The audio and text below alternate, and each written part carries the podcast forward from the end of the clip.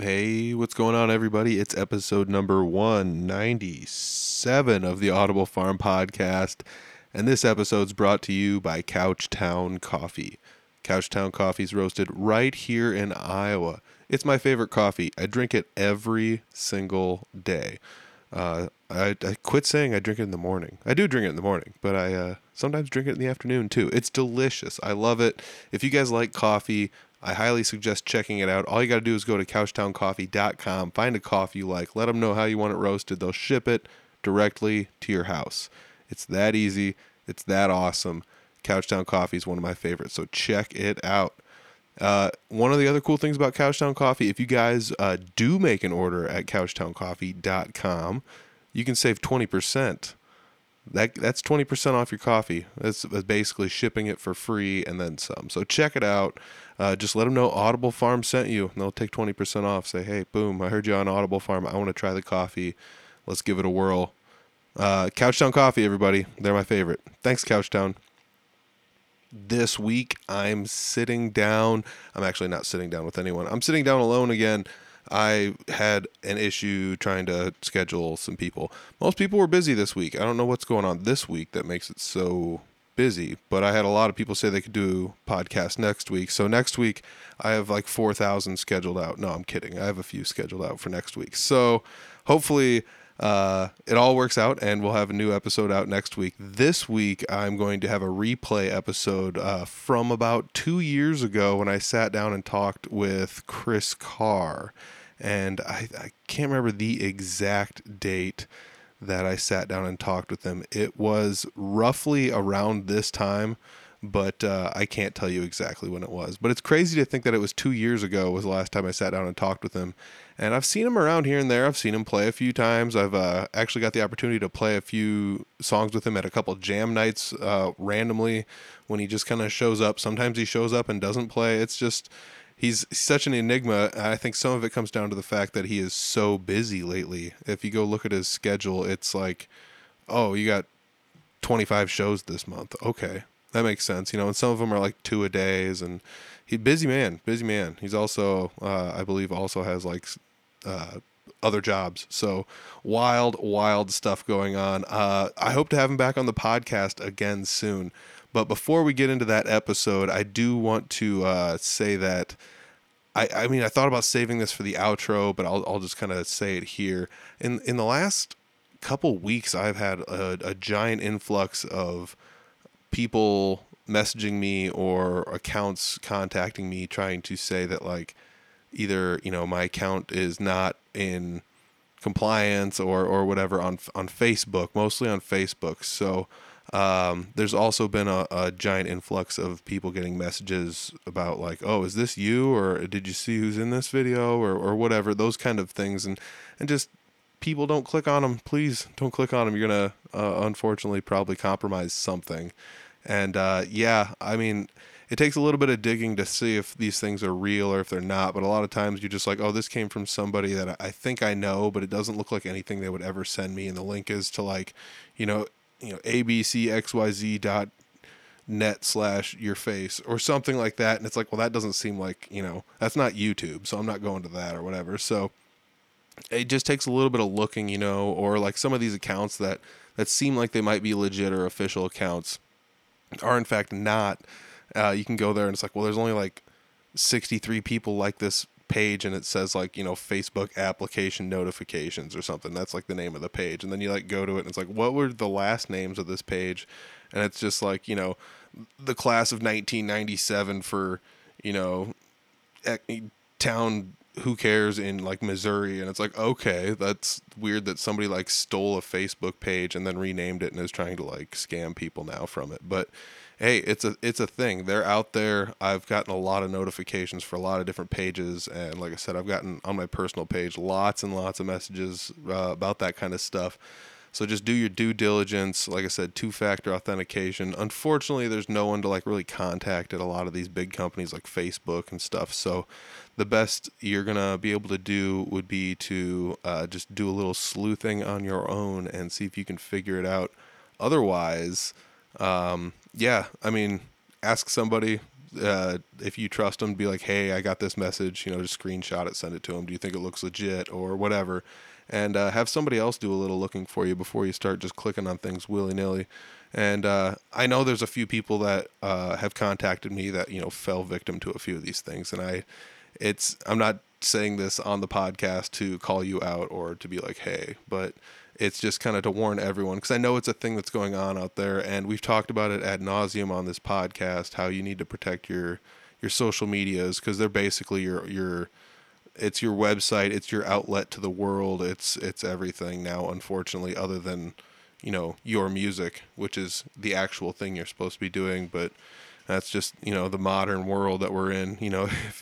It's almost like the comedians like the comedians well they do you know five minutes a night over here over there this that the other. But like most of what they have is like podcasts and things like that and you know so there's a lot of those types of things that a lot of these um, are the ancillary things we need to take care of in order to make sure that we have everything being safe. And i think i saw recently that google like mandated two factor authentication which it's not hard if you're scared of it just look it up. It's real easy. It's super simple. Like basically what it is is you log in and then when you log in it says I'm going to send a random number code to this app on your phone and you use it and only you with your phone with that app can like view your user code so you have to like be on you have to basically be at two devices and authenticate yourself that you're at both of them in order to log into anywhere which sounds cumbersome but it takes like a second. So, uh, five extra seconds to log into something just to make sure that everything's super duper safe. Why not? So, um, if you guys are looking for any more of those types of hints and tips and tricks, uh, go back and listen to some of the Mike Schulte episodes. Those are really good ones for things uh, when talking about that. Or maybe perhaps listening to a John Waugh episode from Three Finger Betty. We discuss Three Finger Betty's social medias uh, conundrums we've had over the years. So, uh, it's definitely worth listening to and checking some of those out. So be careful out there, people. Don't lose your social medias, even if it's your personal social media. You don't want to lose that. So uh, yeah, definitely. I um, yeah, we're gonna go back into this episode. It's Chris Carr.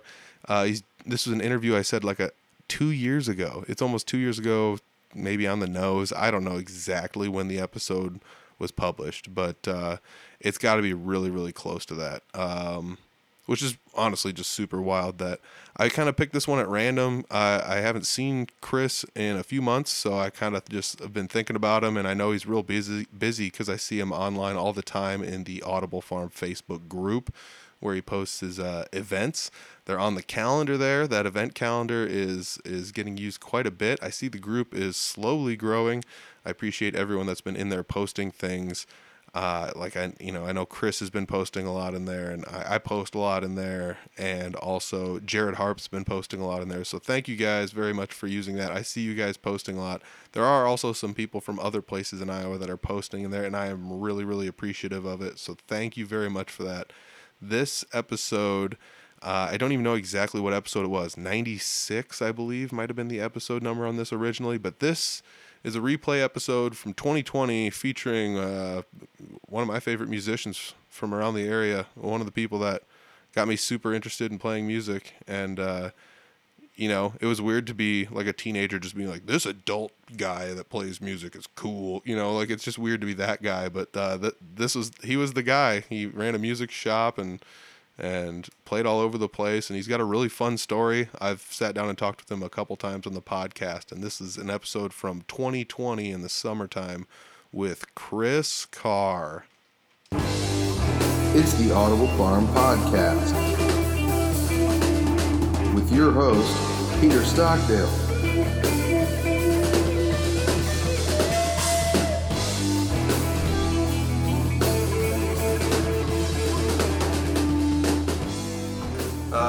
Everybody. I'm sitting down with, with Chris Carr today, and uh, we're going to be talking about you know some of your, your new stuff you've been got going on here. Like uh, you got a little studio, you set up a couple cameras, and you're getting everything kind of worked out. You got a really good live stream going on now.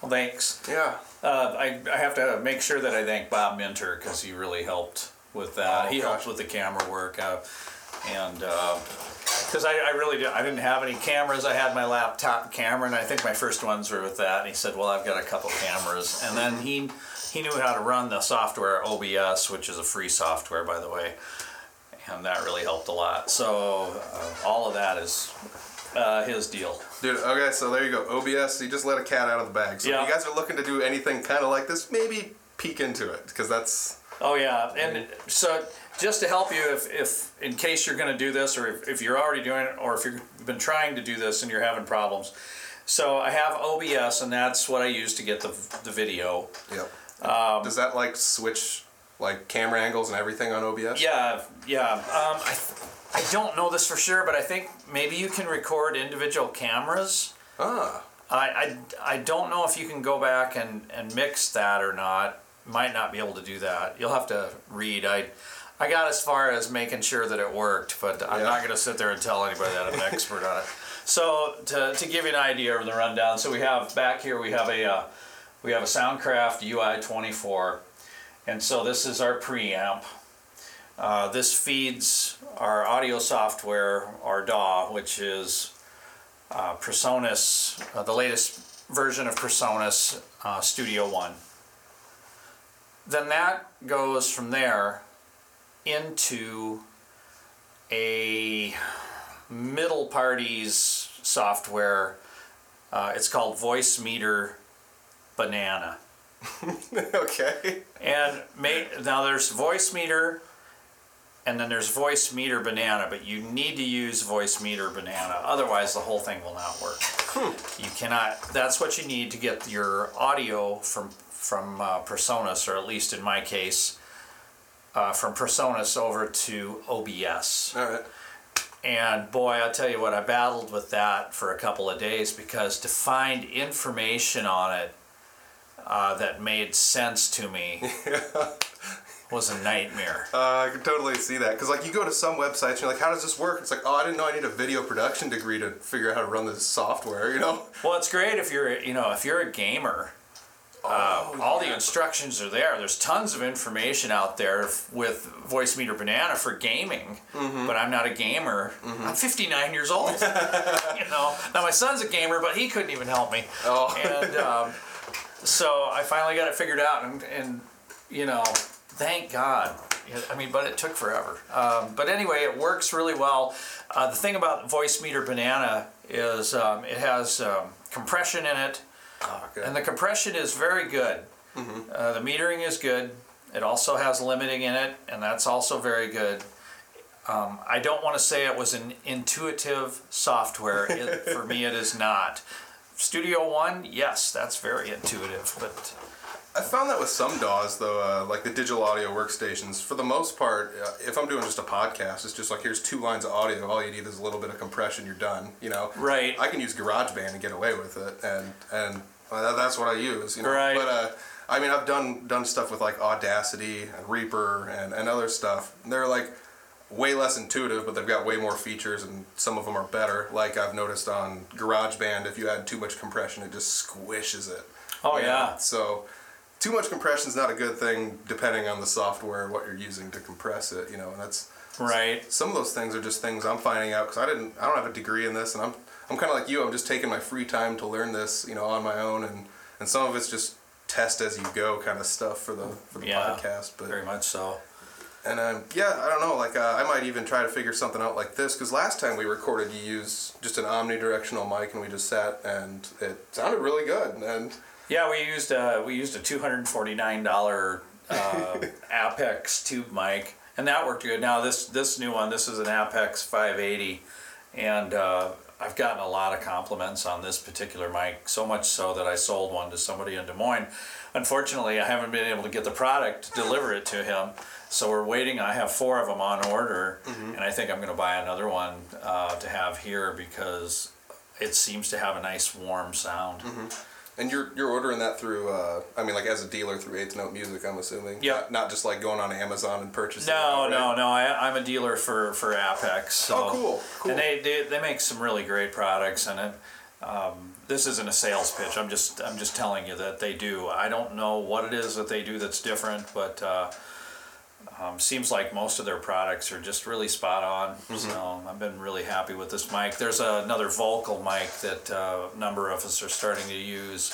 Uh, it's a 515. It's also a condenser, but it's a handheld, and so it's good for stage. But you can you can use that mic also for studio. It's got three capsules in it. Uh, one's hypercardioid, uh, standard cardioid, and then it also has an omni capsule. Ah, So that that could be pretty handy for some things like what we're doing. Like if you were going to do um, um, podcasting and stuff, and you were going to multi-interview people, uh, just like this, this is on Omni right now, so it picks up everything.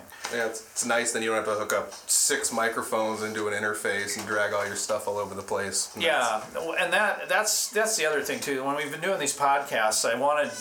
I didn't want a bunch of equipment in the way. Um, obviously, you're going to need a mic. So, what was nice uh, was that we were able to be around that mic, and um, I had seen somebody do this before, and it was um, it was a program. I think it's called West on 54th, and um, uh, it was uh, Steve Steve Earle was on there Okay. and he had a bunch of bluegrass players and they were just walking around the mic and they would blend themselves and move in and move out and i just thought wow that's really cool Oh, whoa. i would like to do that and so this mic has been really good for that That's cool. yeah So did you like set up? Uh, I know, I, I know you've got like you've always had like a computer with something to plug a guitar into to record stuff Uh-huh. for yourself. That's uh, that's just kind of that's what you do. You know, you're a musician. right But how did was it out of necessity that you started adding video and then streaming on Facebook? I'm assuming it was the fact that you couldn't play gigs that was the big. oh yeah very much so so everything started to to die you know everybody's gigs were just dropping like flies uh, as soon like as they, they announced this evaporated out Oh. of thin air. I, you know, I have lost three quarters of my gigs. Oh my gosh. Yeah, I had a, I had a, a bunch of uh, summer stuff booked. It's all gone Yep. because they're not having their town celebrations. Oh yeah. Fourth of July is canceled in Yep. a lot of places, uh, which is very unfortunate. And I spotted uh, a streaming page on Facebook, uh, Live Cover Nation, I think is what Yep. it's Yep. called. Yeah, That got really popular really fast. big big time. And um, I can't think of that fella's name. Uh, starts with an S. Uh, It's over my head. I don't know. Anyway, what he's done is, is really good, and of course, a bunch of them a bunch of them popped up since. But I was like, oh, this is what I have to do. Yeah. I got to get on this right now. Mm-hmm. And so, I'd never streamed anything before, not even with my tablet. Oh wow. I didn't know how. Mm-hmm. And I didn't even have the Facebook app on my tablet Oh wow. until this all went down. So I was kind of anti-technology for there for a while there, but so got this all going, and I realized this is what we were going to be doing. And my daughter goes, "Dad, you need to get a Venmo account." Ah yes. I was like, "What's a Venmo account?" She says, "Well, the you can the people can tip you." I'm like, "Really?" She goes, "Yeah, you have to have it." I'm going, "Well, I don't know how to set it up." She goes, "I'll set it up for you." I'm going, "Okay, good." Yeah. She goes, "And I'm going to charge you twenty percent." Raised a businesswoman. That's right. So she's my manager now. So, so she set up the so she set up the Venmo and the PayPal. So Yep. she's she's she's killing me. You know what's really crazy about that is it's it's kind of fun to watch all the musicians, and I'm not trying to say that like you know you're not technologically savvy because you know how to do so much more stuff than I know how to do, but it's like you know you've never really had to use PayPal or Venmo or anything like that for the most part, you know. No, because really all of that that kind of thing is centered around social media, which I didn't grow up with. Now I have it, but I would I would strongly admit that I don't know really how to use it. Mm-hmm. And that's a big problem for somebody that's older. Yeah. Um, I don't know what to do. It doesn't, it's not intuitive like it is for somebody that's young. Now, my daughter will get on, you know, she finally got a Facebook page because she wanted to sell stuff. And so she's on it. She doesn't use it very much. She only uses it for the selling part of it. But she's just zipping around on it like it's nobody's business. And I'm over here going, how, how did you do that? You know. because I don't know. Um, but I'm learning more, I guess. Um, you know, I'm trying to figure out right now. Do I put my page? Do I make a fan page? Do I need to do that?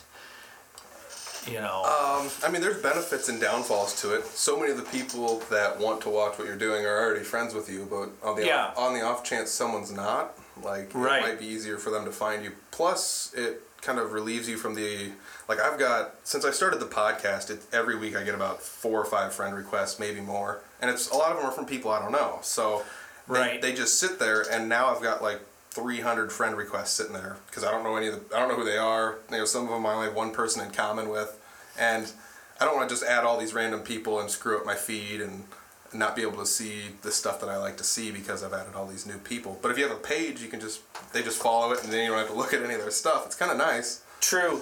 I mean, One thing though, when we do these pod or they're not podcasts, live streams, um, I usually get a few friend requests immediately following them, which I thought was really interesting. yeah. And uh, so my friends list has definitely increased. Oh yeah. Um, so I suppose that's a positive thing. But mainly, when we go to stream, I will have my wife will be sitting here usually.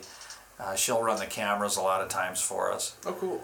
and so I I'll tell her, you know, hey, share this the minute that we're up and running. Share it with these different pages, and of course they're all live streaming pages for music. And I think that really helps. Like this last stream that I did uh, on Sunday is up over up over 180 or 150 views, 850 views. Now, I don't really know all of what that means mm-hmm. exactly because you have the number when you're streaming of people that are watching you immediately, but then you have all these other numbers. So you really don't I really don't know how many people are watching at one time. it's tough to decipher all that too because like you said if, if you go to like one place somebody might be watching from a group and then maybe the number doesn't show up on your personal page or like when it says oh, i've got 800 views what does that mean well i actually like looked into some of that stuff and it means that um, 800 people looked at this for at least three seconds is what it Right. so like they could have like scrolled to it watched you for three seconds and scrolled past it it's like click view Right, you know and i mean That's so what I kind of thought. the numbers aren't always justifiable. Um, the the downside is uh, the analytics on Facebook aren't as good as like a dedicated video software like uh, uh, YouTube's got pretty w- good ones where you can be like, what's the retention rate of this video? So you can see, oh, everybody started at the beginning, and you can start to see how everyone falls off by the end. And it's, and Right. it's kind of nice um, as far as like the podcast goes. I noticed that um, if I'm having a good conversation with somebody, and then at like 30 minutes I just hard shift into gear talk, it loses a lot of people. And I've, I've been able to see that based on the YouTube analytics. Yeah. So, you know, sometimes I try and steer clear of it, but uh, that's, I mean, I've always been one to kind of pick your brain a little bit about gear and just kind of talk to you a little bit about what's going on. Some of that comes from you having a guitar shop, and like my whole life, you've been one of those people that's kind of helped me out with stuff or, you know, Well, I've, I've always been a gearhead, but I started off on drums, mm-hmm. and so I was all about that. I had to have the latest thing, you know, drum hardware, and it always had to be the best. And I would I would save my money, uh, either working for my dad at the gas station or I'd, I'd be out gigging. And you know, some of my first gigs it was like thirty dollars, but thirty dollars, you know, bought a lot back back then. Yep. And so we'd get home from the gig in the car and I'd have thirty dollars in my hands and I knew exactly what I was gonna buy with that thirty bucks, you know, or whatever I had to save up to get. And so it was drum stuff at first, and then I realized uh, that I was gonna need to have a PA if I was gonna have a band. And I was interested in PA gear. I just I wanted to hear reverb. That's all we had. We had a spring reverb Yep. in the PA, and that's all we had back then. an actual spring reverb then, I'm assuming. Yeah. Oh, yeah. With the actual spring in it. And so we'd. Uh, That's a great sound when you're driving down the road. oh yeah. what is that? Oh, it's that's the amp. Okay. but I would, I- you know, I bought the PA gear, and then we had cassette recorders when I was a kid. Uh, I had a Panasonic cassette recorder, portable cassette recorder, and uh, that is how you know I'm kind of veering off course here, but this is how the, this was our Napster. Yeah, You know, we put it by the radio, record the song so we could listen to it later. Mm-hmm. But that that is where the the gear thing started because I was like, okay, cool, I can record my voice. So now I started recording my drums on there, and then I would play that back, and I would add stuff to it Oh, cool. Um, with two recorders. Yep. My sister had one, and when she wasn't using it, I'd type that thing out of her room, you know, and, and go do sound on sound. And then, um, and then one thing led to another, you know, and it was just more recording gear, more PA gear, whenever I could afford it. I think my first PA system was four hundred dollars Yeah. and it was two column speakers and they had four 10 inch speakers in each of them Yep. And then a PV PA head, and this thing was, this thing was the, it was as wide as a as an oven top, and it had six big big knobs about the size of a coffee cup on it, you know, and and, and it was so cool because you just it made you feel like you were you were in control. of Yeah. everything, you know. Like you're flying SpaceX or something. right. You know, look at me, look at me turn the knobs. I'm so cool. You know. Oh man, I love stuff like that when you first when you're first starting to figure stuff out. Um, the the easiest one to explain is like, oh, this is a guitar. We'll put distortion on it. Just E chord. Like look Oh, how yeah. awesome this is. It sounds so cool. I mean, like you're not really doing too much, but No, no, but it's it's cool. It's it's um, when I started to play electric, God, I was so clumsy, you know, because I was a drummer. One, two, I had an acoustic guitar and I was more comfortable with that, and I still to this day I'm more comfortable on an acoustic guitar. Um, so when I play electric, I've I've kind of adopted the Neil Young style of playing, where I just know it's going to be bad. So, you know, I'm gonna. I, I'm just gonna I'm just gonna power through it. And I think I think what it was one day, you know, I would just play all pretty and stuff and lightly. And I got frustrated on stage one time and I just started pounding the crap out of it. you know, and I think I think that was a turning point for me to play electric because I realized I didn't have to be careful with it anymore. Yeah, yeah, And if and it's an aggressive instrument, so very much. if you're gonna if you're gonna play it, play it. Yeah, I mean, there is actually something to be said about like blues guitarists are you know some of the most like aggressive players Oh, I would say because they're really they're really plunking down on the strings and bending the heck out of them and, and doing all sorts of crazy stuff like that just to get tones. I mean, they'll put thicker strings on there and Well, yeah, because the the, the guitars from you know really early on were flat wounds yeah, yeah, and the string gauges were thicker. Mm-hmm. I mean, God, your acoustic guitars when I was a kid, they were 13 gauge. Now they're like ten ish or something. Yeah, and so I had friends, you know, that I had 13s on my on my acoustic because I didn't know any better, and they were, you know, making fun of me, and telling me, "Oh, you've got bridge cables on there." Uh, I do remember like seeing a joke back in the day, and it was something like, "Dad, how do I know when I become a man?" It's like when you start playing tens or higher. And, Right. And that was like the whole the joke with the old blues guitars, because like you said, they. so, what gauge do you play? uh, I play nines or tens. I've got nines on some guitars, but um, I prefer tens. I I think they sound better, but honestly, is there Mm-hmm. really that much of an audible difference? I used tens for years. For years, I used tens uh, because I didn't want there to be this huge difference between going from my acoustic, which were 12s or 11s, to tens.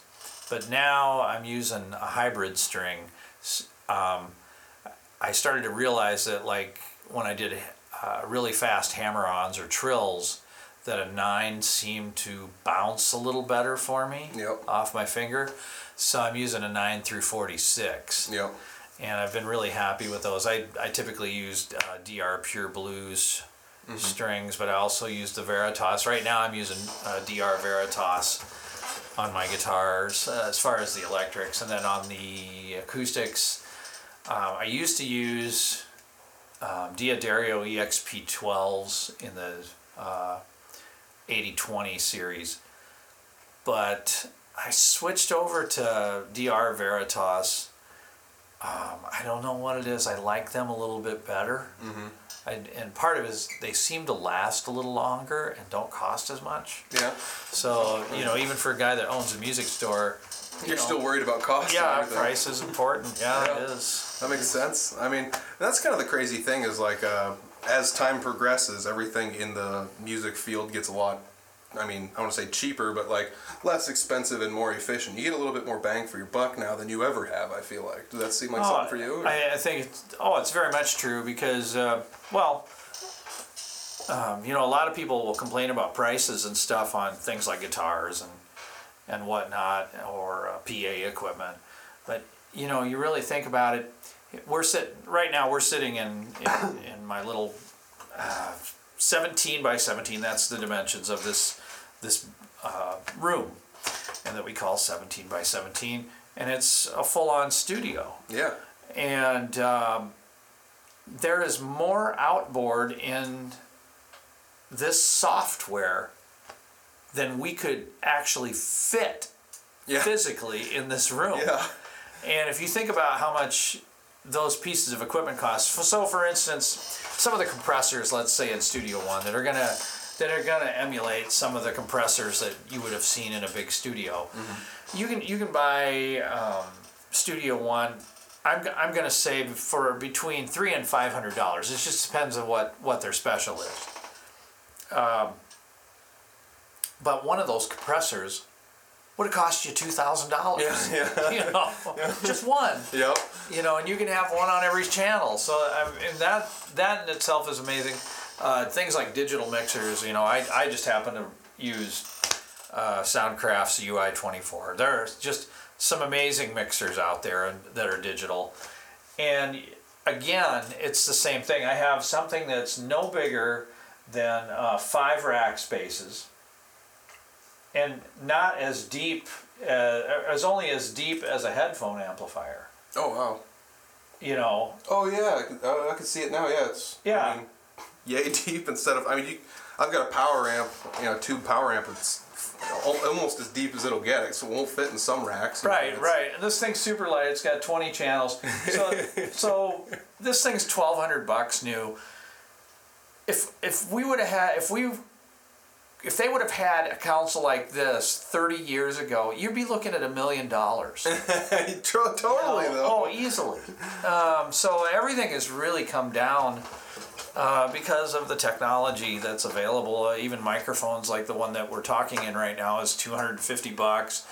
Um, it's it's kind of replaced one of my other mics, which is Considerably now more like expensive. yeah. I mean, you can you can buy this other mic that I have, and but it's like a, a grand. Yeah. I mean, you know, and honestly, um, I think this two hundred and forty nine dollar mic sounds great. I mean, that's just something to say about like you don't have to spend a million bucks to sound like a million bucks. You know. No, I don't. I don't think so these days. Um, it really is just what you do with your software, and there are there are certain things that do matter. I mean, stu- really good studio monitors matter. If you want to know what something is supposed to sound like, you need good studio monitors. Um, that really helps a lot. It's still okay to check some things with your headphones, but uh, again, you got to make sure you got really good headphones. Yeah. Yep. You, those are the things that you don't want to skimp on, Mm-hmm. and, and that do cost. Um, but yeah, microphones, uh, it's unbelievable how how just how much all of that stuff has gone down in price. Yeah, I mean that also has something to be said for the fact that I mean we were talking you could buy some like rack compressor or whatever. I mean you can do that. It's just another piece of hardware, but you've got one digitally in a software that that does the job just as good. I think it does. Honestly, I I've used some of the the other types of compressors, you know, the rack mount ones, and, and some of the mic preamps. There are some mic preamps though that are in those two thousand dollar models. There's something to be said about them. They do they have a certain sound. Yep. They're uh, I don't I don't want to say they're transparent because they're really not to me. Yeah. They have they sound a certain way and it's pleasing to the ear. Mm-hmm. But it's just like a microphone. You pick the microphone that's pleasing to your ear. Yeah. And I mean, roll with that. I mean, for most of my podcasts, I use. I mean, it's, I almost don't want to admit it, but I, I literally use like a twenty dollar Behringer microphone, and it's like this is Oh, yeah. this is supposed to be like a Shure SM48, which isn't a great microphone, but it's it's less than half the price of the Shure. Oh, the 48s, I think they were great. Yeah, Um, that was the first one I ever started using. Oh, oh, no, sorry about that. No, that's cool. No, but I like. Here, let me put that on mute.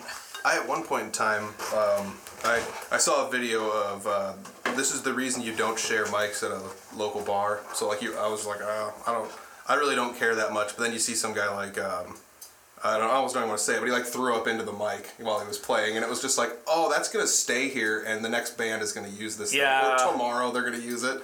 So I was like, I'm starting to bring my own mic everywhere now. So I, Yeah. I, I brought an SM48 because I was like, well, it's not the greatest, but it's also like, if it gets bent up or dinged, I'm not gonna be mad that I, you know, brought some high dollar Right. mic in here to sing through. So Yeah, karaoke. Yeah. Karaoke people go through that. They've got drunks on their mics oh, and just they're just spitting into the thing. Ugh. Yeah, my sister does does has had a karaoke show in Cedar Rapids, I think for about 18 years, and you know she goes through a ton of microphones. Oof. Oh yeah. I can just imagine. A lot of times they look good on the outside until you take them off and pull the sock out of the inside, and you're like, holy cow. oh yeah. Well, it's like right now I've, I've been looking at a, I've been looking at a couple of the vocal mics that we have. We use right now we're using for our live shows. We're using uh, an SM87, uh, just the standard model, um, and the screens are shot. Um, they're, you know, people go, Chris, which which mic is yours? It's the grossest one. Because you're, you're doing the most singing. If you don't want to touch it, chances are it's mine.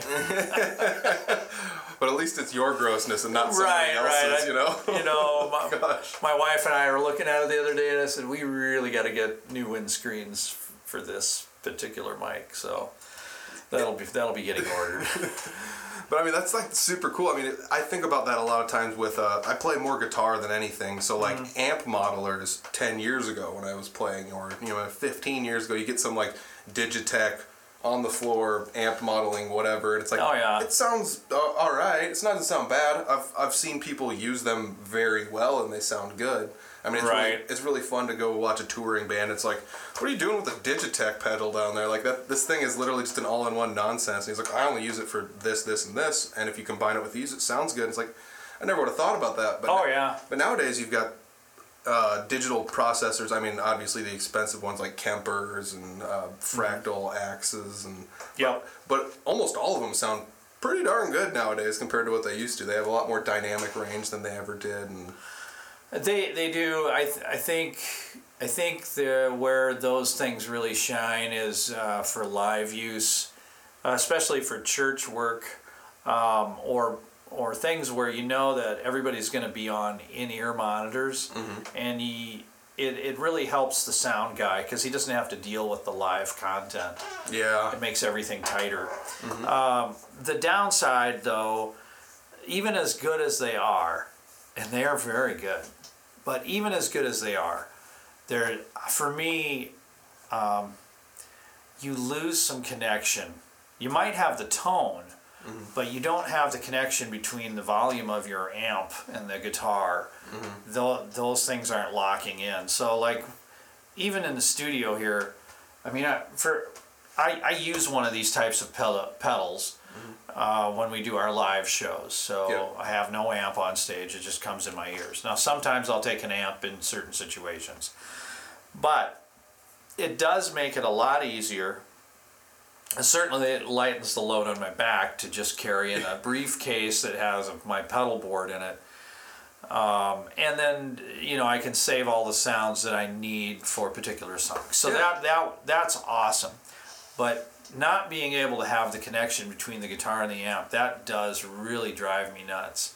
I Like I can't get there's certain feedbacks, uh, certain harmonics that I can't really get Yep. without actually having the amp in front of me. Um, so when I'm in the studio, I never use that. yeah, I always use an amp uh, because then I can doctor that with, you know, pepper it with effects after the after the fact, unless it's something like that I really want to hear out of that pedal board, but then I can put it through the amp. Yeah, um, and it totally makes sense. I, I get what you're saying because it's kind of like if somebody sent you an email, it has all the same content as if they sent you a letter, but for some reason the letter has more Yeah. something. It's got that more. It's got that touch of love in it that the Right. email doesn't have, and that's you know that's the difference between analog and digital. Is I, I feel digital is so close, but but like you said, I mean, if you're used to crank your guitar up to ten, lean in towards the amp, create a little feedback, and come back. Sometimes the digital one doesn't react the same way an analog it, one would. it, it doesn't. Even even bass guitar, uh, you know, for instance, the my recording software it, it has uh, it has uh, amplifier emulation software for both guitar and bass now, but it, it's not. It really doesn't cut it. There's something missing there. It's not as present, mm-hmm. so I don't use that at all. Yeah. Sadly. I mean, that's. I think about that all the time too, because there's so many people that do use those to great success, and hooray! I mean, it works great and stuff, but mm-hmm. is I don't I don't know. I've never had the.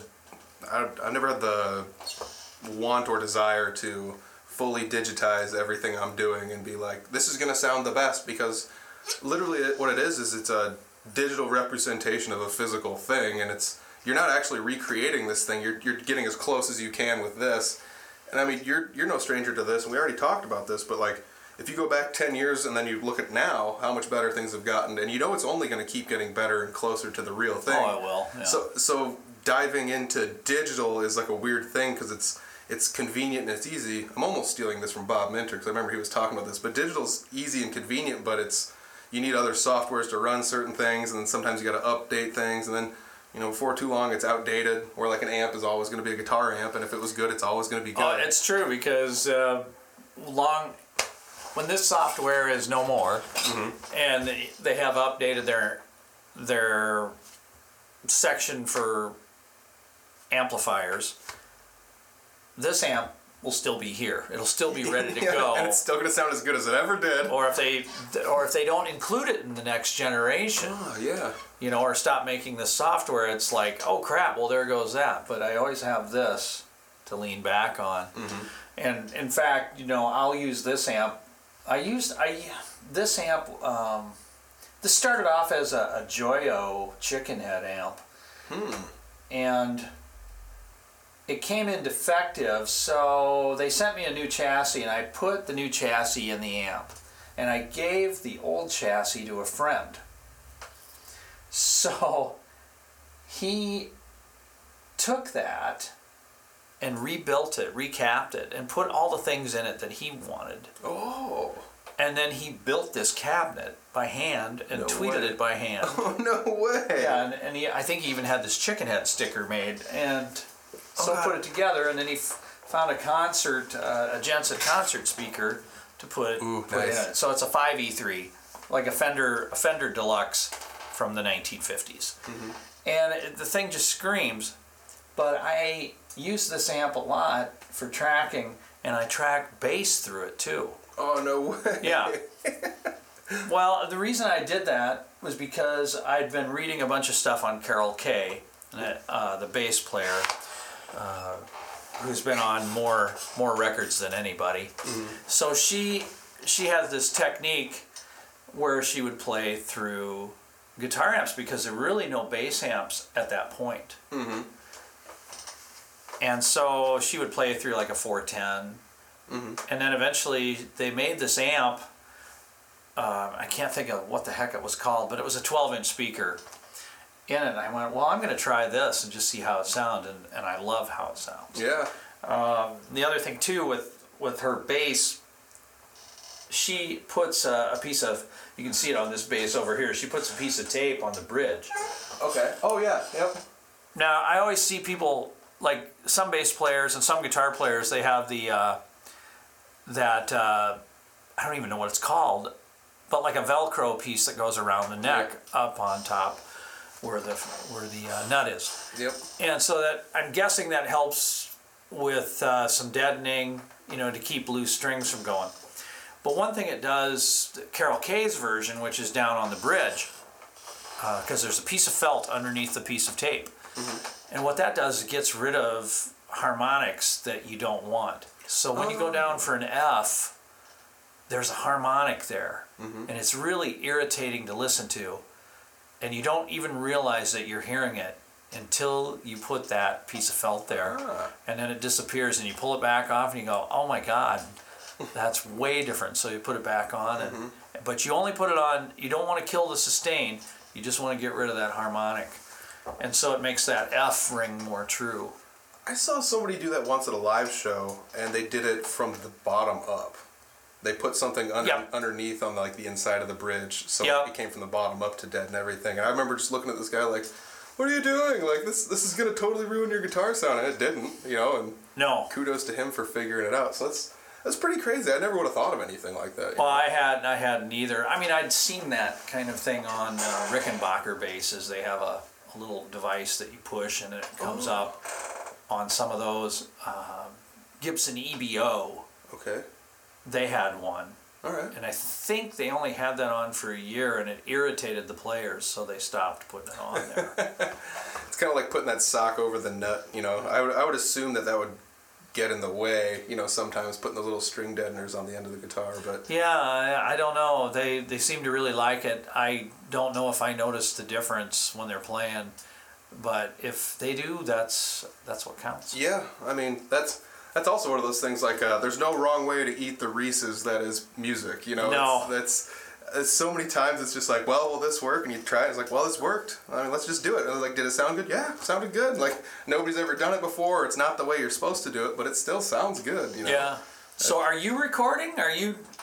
I don't do any recording of, No. of bands or anything. I record some of my own material, but Mm-hmm. uh, if I have to be honest, I'm I'm so like reclused by my own abilities that I just toss everything in the garbage when I'm done. Oh, it's that's like, not good. No, it's not. It's really not. But it's uh, I just abandon every project I start because it's just like, and I hate to say it, like I do so many interviews with so many people that are so much better than me, different but better, you know. And Yeah. and it's just like, dude, these people are killers. I can't compare to these guys, you know. But you got to start somewhere, and that's the worst part. Is I'm I'm always going back to square one and never getting any farther. Ah, You know, my my attitude has always been, always hang out with people that are way better than you, because uh, you'll learn so much, and eventually you'll be one of those people Ooh, yeah. that other people want to hang out with. You know, um, hanging out with better players will make you a better player. There's no ifs, ands, or buts about it, because you will always want to be trying to impress your peers or or those people um, that you may look up to as far as players. It creates like a weird sort of like friendly competition in a sense. Yeah, you want well, it's it's when you're young, you just want to be noticed by them. Mm-hmm. You know, you know you're not going to be able to take them. You, you just want them to notice that you're trying. You know. I recall that being a youngster and first learning guitar. You know, you get your first Squier guitar out of the box, the box set with the amp and everything. You're like, I'm gonna play guitar. And I remember going to a, a jam night. Uh, I believe you were there. It would have been up at um, Spanky's, if I if I oh recall God, that's a long time yeah. ago. We're talking like 15 plus years ago, and something like that. and so so I went up to I went up to the jam nights there, and I remember, and I, I, I almost don't want to admit any of this either, but I remember just being like these old guys, So, like Oh, let- yeah. let- yeah, bring it, whatever. I, I play punk music. I can I can I've play, been through that. Yeah, and and so then you watch them, you're just like, holy cow! like it's Yeah. almost just it's like your mind is blown by it all. You. It's like getting punched and somebody had just turned your head completely around in a 360 and you, Oh, yeah. you stopped it like what is going on? These guys are so good, you know. And uh, I mean that's just one of those things. I got introduced to stuff like that. Um, uh, believe it or not, uh, Bob Johnson used to bring me to jam nights every now and then. Yeah, Bob. Just to be like, hey, come to a jam night, you know. And I was like, oh, okay. And then you're like, I don't know if I'm gonna enjoy this because nobody's gonna play anything, but that I know. But Right. a lot of times people did play stuff I knew and. I mean, that was how I ran into like Eric Nelson for the first time. Yeah, and Eric, know, yeah. uh, listening to him play old Hold for Swank songs at Yep. a jam night, it's kind of funny.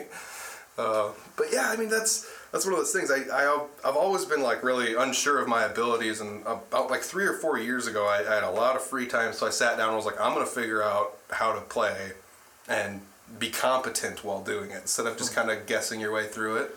Yeah. And uh, I got good enough to go to jam nights and things like that. And that's one of those things when you realize, like, oh, I can stand next to you know Jeremy Ober and Scott Dahl and Brad Hofing and, and whoever else and just be like, I actually fit in here, you know. And beforehand, I was just like, I don't know if I fit in with these people. They're so Ah, good. you do. you know? I mean, I, I saw you over at uh, and Picnic when you and Jeff. Oh, you yeah. guys formed that band. Um, what was that band called? the stockyard. The Stockyard, yeah, yeah, and that was good. That Mm-hmm. was good, and, and, then, you know Jeff really appreciated that because being left-handed, a left-handed drummer, he never gets to play Oh, at yeah, a jam because it's it, I never thought of that. yeah, yeah. So he was excited about that. I mean, really excited, and uh, you know, we sat out in the audience and watched you guys. So you you did fine. I mean, it was a good little band. I thought it I thought it went great. Yeah, I, I, like I said, I had tons of fun playing and stuff like that, and I I'd like to go to jam nights and play more, but uh, uh, sometimes I feel like my musical content might not fit in there because I'm a little bit harder of a player. Uh, I don't play blues quite as much, but like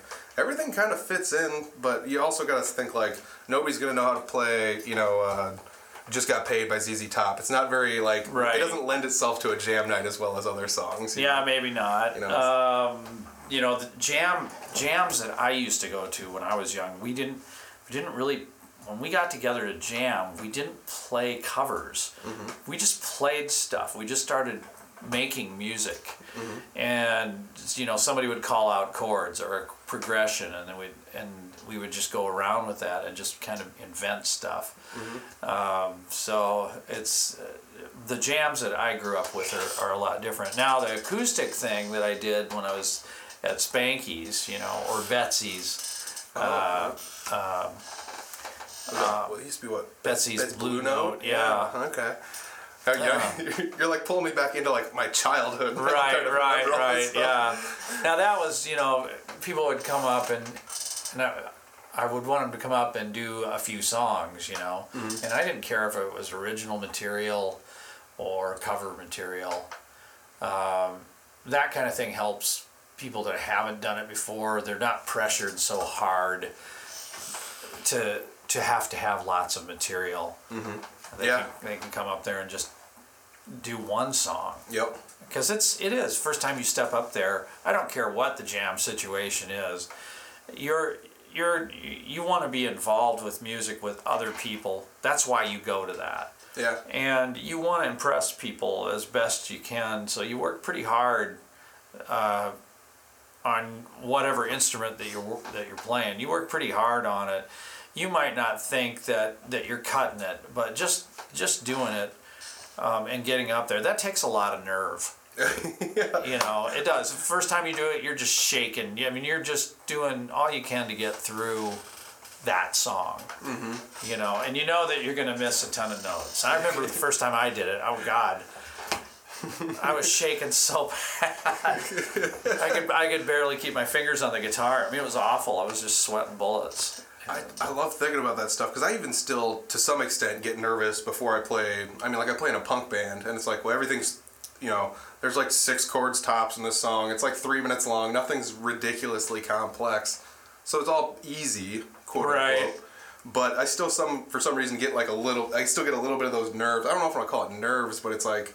I don't know, it's just anxious or what it, what it is, but uh, oh yeah I mean, is that something you still get to this day, or is it like di- die down a little bit, or? I don't get nervous too often.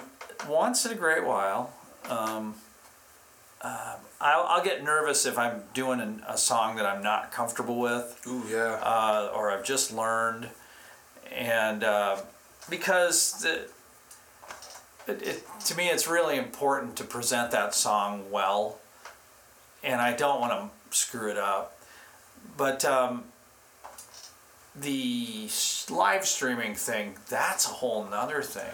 It's a different beast altogether. Now, you wouldn't think you'd be nervous because you're just by yourself. You're just sitting here in this room. But that camera's on. And I think. I think the difference is when, when you're at a jam and you totally screw up, that happened there. Yep. Everybody's going to forget about it. Yep. Unless somebody was, you know, vi- you know, videotaping with their phone for that YouTube viral moment where you where you really screwed up. I caught Chris Carr screwing up Yeah, once in a nine-year event. Right, Check right. Yeah, that's an every that's an every night event. but um, you get you get on video here. You do your live stream, and you have so many people watching you, and you're not really aware of exactly who's watching you for that length of time. It could be somebody brand new that's never seen you before Yeah. and you're going, God, I hope I don't screw this up. So you kind of get nervous. Yeah. And I, I was, I was a little bit nervous the first, first at least the first one, if not the first two that I did. Um, but after a while, I got used to it. I, I just developed the the train of thought was, I'm, I'm sitting here looking at these cameras. And then I would look at each camera when Bob got them, mm-hmm. and I would just go, "Oh, I'm going to wave to somebody over there." You mm-hmm. know, I'm just going to pretend that the audience that I see all the people that I know, mm-hmm. and um, so I would just look at each camera and say, "How's it going?" No, don't get up. Don't get up. It's not time to go pee yet. You know that that kind of thing. You still interact with them like everybody's still there. you know? Yeah, yeah, because I think I think it makes them more comfortable. Hopefully, it keeps them watching and keeps things things interesting. That's the worst. Is like you don't want too much dead air time. Mm-hmm. Just just like on stage, you don't want to be standing there for Yeah. Over a minute with, with nothing to say. Yep. That makes sense. They would rather hear you say ah Yeah. or like Yep. or some other word repeatedly. Maybe what you need to do is like behind the camera, set up like a crowd so it looks like you're playing at like Woodstock or something. You know, like so then you're just like, "Hi, everybody!" and it looks like there's a big crowd behind Right. the cameras. Yeah, it would be handy if Zoom could provide something like that. that that's pretty cool. I, I ended up on a Zoom program. A, a teacher, a local a local gal, uh, invited me f- to uh, uh, be interviewed in front of her students, and then for her students to ask questions. There was this one kid, and he had. I didn't know that you could do backgrounds, so I was like, "What in the heck?" You know, there's all these dinosaurs in the back running around. well, he's wearing a dinosaur hat. and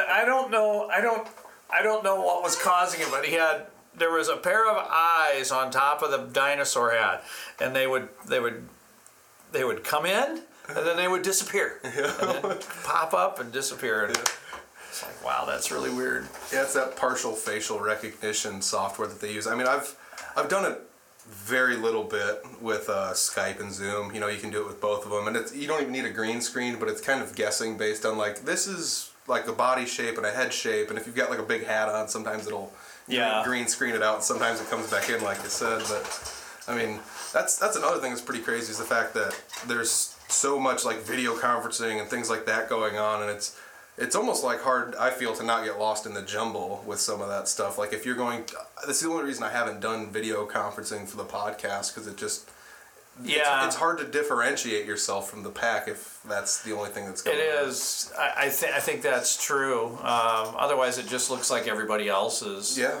yeah. Um, that I I'm sure like gamers go through that same thing. You know, oh yeah. uh, what is it, Unilad or whatever, uh, or Mini Lad or something out there who's a big gamer. My son always talks about this guy. You know, and everybody's copying his his YouTube channel like crazy yeah. you know so theirs start to look like his um, you know as far as how you present yourself on on these things it's anybody's yes it's what works for you Yeah. I You mean, want to be in like a smoking robe and a leather chair with a pipe, like Right, you know, like right. how, how cool do you want to make yourself look? Or you just sitting in front of a laptop camera, or what's going on? But, right and the technology is cool i mean i mean i've got these cameras and and and things and the, the recording software something more than somebody else has but what really counts is just your performance Yeah. Are you going to be able to keep them busy or, or engaged? And that that's what that's what really matters. I, saw- I saw a gal, what was her name? Smokestack Betty. on one of these streams, and um, she plays a 12 string guitar. She's an older gal. And my God, she knows so many songs. Mm-hmm. It's unbelievable. And she just sits there and casually plays. It's nothing fancy. She's apparently just got her phone mounted. Mm-hmm. And she's just sitting, I'm guessing, in a living room and just pounding out songs. And people just love her, Yeah. you know? I mean, well, that's the other thing is you don't comes back to you don't always need all the you don't need a, a nice mic. You don't need a different camera other than the one that's not on your phone. You don't need any of that stuff really. No, you just I need mean, yourself. You just have to be confident enough to sit here and then talk to your audience, just like you and I are sitting across from this table talking to each other. yeah.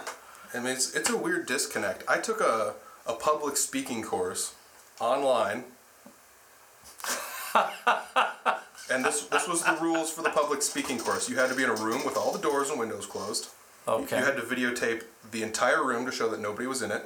You had to videotape the ceiling and floor to show that you weren't going to cheat by looking at notes somewhere. oh, really? And then you videotape yourself for public speaking in an empty room with nobody else around to nobody. And you would record it on a camera. And this was the public speaking course that I took that I paid money for at a college. Right. That you could have sat and just did that yourself. Bingo. you Yeah. know? And it's like, this. I like I, I failed to realize like why is this important? This this has no public speaking because believe it or not, I, I don't I, public speaking doesn't make me nervous. I can stand up in front of people and talk all day. Some people get so queasy and nervous just to talk to people, but I can talk forever for no reason and it's, it's I'm okay with it. But for some reason, like you said, when it's just you and a camera, you're like. This is getting recorded. Somebody else is going to have this. They can play it anywhere, anytime they want to. They can put it on a big screen and play it to any, you know. So you get a little like nervous, but I, I asked like, what's the point of this? And they actually said that uh, a lot of interviews will be that way now because they don't want to fly people halfway across the country to do an interview. So they're like, here's the stock list of 20 questions we're going to ask you at the interview. Answer them on a video.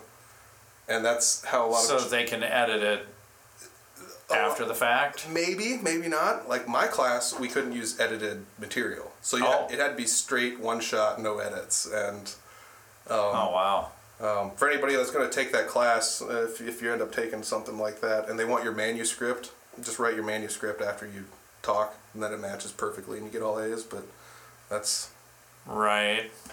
maybe I shouldn't say that. But anyways, um, but uh, I mean that's like I just think about that stuff when it comes down to like recording yourself with video and things like that. That's another reason I haven't done the podcast because it's like now I got to make sure I don't have any buggers. You know, is my hair Right. cut right? You know, Right. I don't have a makeup Oh, gal. that's that's the thing. You know, like I walk in here and I'm finally, you know, I'm just in a t-shirt and my hat because the lighting isn't perfect. You know, this this is I've done I've done what I can with the tools that I have.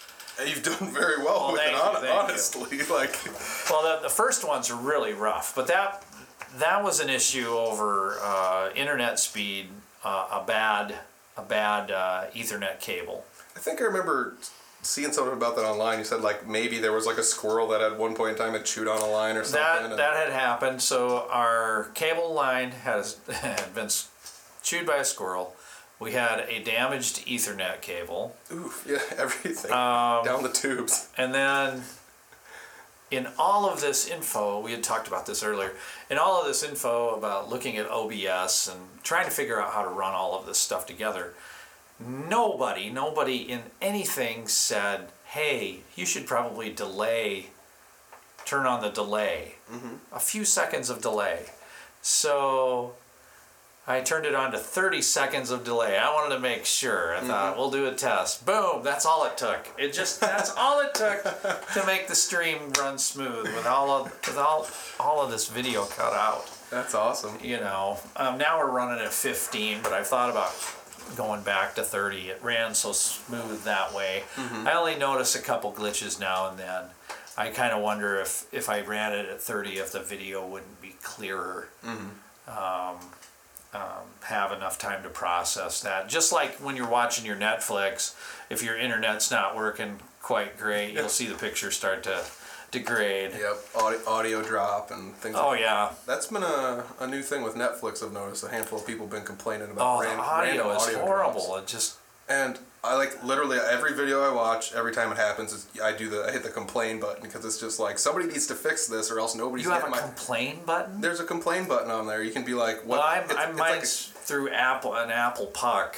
Yeah. I didn't know that. Yeah, there's like a little question mark thing that's one of the. It's not like the play or the fast forward or reverse, but there's like a question mark, and I'm it's gonna like, have to look for that. and it's like, is there an issue? And you can be like, yeah, the sound's not good, and you just be like, there's a blip every two minutes, and if, if it happens, I always complain because it's like someone's got to fix this, or else I'm not paying you money for it, you know. Yeah, it's uh, You're supposed know, to be like the highest service that can be provided. You know, it's bad when you have to turn your closed caption on. Yeah, You know. that's a new trick everyone's been doing too. Though is the the closed caption is always on on everyone's Netflix. It seems like now. I Oh, I had to. We we watched Peaky Blinders, and Mm. I was like, I can't follow this dialogue. I got to turn that on. I want to know what that guy says. Mm-hmm. You know, uh, because the the accents are so heavy in that. Oh yeah. Oh, Great show though. oh man. But So- uh, yeah, You've got to be creating quite a bit of content, I guess. Uh, I mean, you've got all these videos; they're all available on your Facebook page Right. or on your personal account. I guess it would be yeah. because you you don't have a personal page for your music other than the Chris Carr Band page. Right, Right. right. I, I hadn't thought. I hadn't thought that far. Honestly, this all took place, and now I'm thinking about all of that stuff. You know, I, thought about starting a fan page, thought about starting a 17 by 17 page, but I kind of got to watch what I'm doing. Um, I have to be careful of the content that I have coming in, and I figure too, and, and am hoping that this is this is more temporary Yes. than permanent. But right now, it's run longer because of the coronavirus issue the, and, and everything. This has run much longer than I anticipated. I thought we'd I thought we'd be down a month yeah. and then slowly be coming. three months back. now. But then when that didn't happen, I told somebody I said we're gonna this the summer's over. I can just tell right now, and, and that's where we are. So um, I don't have anybody booked in here yet. I got to see how that's going to go. Now we've had other people besides myself and Jeff Blummel, Yep. Uh, the Cosmic Brownies. We've, we had Clint in here. We had Clint and uh, um, the the, the um, Blue Ribbon Ramblers. Blue Ribbon. I always want to say Wright County Ramblers. That, well, Uh, Blue. Yes, I know. makes sense. Yeah. Uh, That's him. the Blue Ribbon Ramblers, and then we had uh, Brutal Republic in here. Oh, cool. And um, I would actually like to have those guys back in here. Clint did a great job. You know, his video, th- he was very entertaining, did a great job.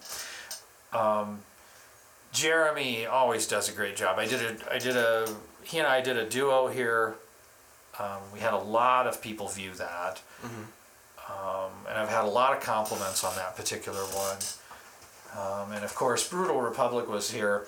And thank, thank you know Bob for lending me these cameras. Bob Minter from shameless plug Code Zero Radio here. uh, uh, I, I have to say that. I hope that was okay. I love him. Um, yeah, you gotta love Bob. I mean, he's just so he just loves music. He just wants Yes. to do it, and Yes. uh, I wish I wish we could just give him that. You know. Yep. Uh, but he was so kind to let me use these cameras, and what was cool is we this this one camera is off like a drone, so it's got a wide yeah it's a and it's a cheap drone, 139 dollar drone. So so got this thing hooked up, and I I have it I I take it off the mount, and on the Brutal Republic performance, I'm running the camera all up and down. I'm flying it around trying to give it that kind of cool look. And we put some lighting in here, so it was kind of psychedelic. Nice. But um, and people like that. The, the only downside to that whole particular performance, we had a cable go bad on the bass, on the bass or the the DI for the bass, and I was so bummed. And it took me forever to figure out what was going on there. We thought we were just overloading uh, the audio because I had it pumped up pretty good, but uh, it turned out there was a wire broke. No, it's the worst. So and it was just intermittent, oh no! and so it was just making this little. So scratching. Yeah, so yeah. Vino wiggled just the right way. It would do it. Yeah, no, no, it wasn't even his guitar cable. It was just in the back of the amp, and so just the vibrations alone. Oh man. So what a nightmare. Anyway, so I'd really like to have them back in and get a, another performance. The other thing too that's been kind of cool about doing this, and I will say this, is that um, now, like for instance, Brutal Republic and Wright County or uh, Blue Ribbon Ramblers now have some video content um, out of here that actually looks pretty decent. It sounds pretty decent. Yep. So they'll be able to use that as a selling tool, and it'll, probably help them get more gigs. Yep. Um, and of course, Clint's been doing videos, which uh, he whoever's doing that is doing it. Is that you doing that? Is that you? Maybe. Yeah, I mean- think I heard. I was trying to figure it out because I was talking to somebody about it. You're doing that. That was good. It was good work. I made a music video for him. Uh, the cool part about that was we recorded in like four hours. We just picked a handful of settings and recorded a bunch of different angles, and Yeah, yeah, I just smushed them all together in a wham music video. yeah. No, you did a great job. Well, you had good a good good subject matter always helps too. Mm-hmm. You know, it's all about what what you're aiming the camera on Yep. too. The so. secret about that was I wanted to get it done by Mother's Day, and we were about a week late, unfortunately. We- We, Oh. we, couldn't hammer out a time to sit down and record stuff, or we we wanted to record outside, but it's raining. You can't really record in the rain, you know. And it was crazy that We picked a perfect day. There was just a little bit of cloud cover when he hits his like last verse, and it, obviously the song's about his mom. He- Yeah. He, hits the last verse, and the clouds part, and the sun starts shining on him, and it's Oh, wow. completely natural, by accident, ha- happenstance, 100%. So. You gotta like that. Yeah, I mean, like I, I was just, I had multiple cameras. I was always just recording them, and ironically, I'm just using a phone camera. They're they're good enough now that you can. Oh, yeah. They're passable. So Yeah. I was using a phone camera, and I mean, he was just dinking around, and I recorded all of his outtakes, and one of them sounded so good without with just the raw audio. Oh yeah. And I was like, oh, this sounds good enough Like, to phone upload. cameras are better than what we're what I'm using right here, probably. Uh, yeah, I mean that's the thing. I'm, I'm trying to relate to so many people. Like everyone, if you have four people in a band, you got four people with awesome cell phones usually. Yeah. Just put them on a tripod and record them. Then all you got, the only worry is you've got to have some way to get good. you have to have an editor, and Yep. yeah, yeah, the audio is the big one, and that it, that seems to be a big thing with all of the live streaming that I see going on. I have a buddy out in California, and he constantly um, messages me about the performance, and he says, "You're la- you know, everything you're doing." He says your audio is just killer compared to everybody else's, and I don't really know why that would be, but um, because so many people have access that that know a lot more about this than I do. Um, you know, some there was a couple people compared this to Daryl's house. Well, this is Daryl's Daryl's closet, maybe, but you know, but but they've been happy with it, and that's that's really all I care. Um, if it'll, um, the main the main thing that I didn't really realize at first, you know, I was just trying to have something to do Yeah. when this all went down. But there are many people at home, uh, they can't get out.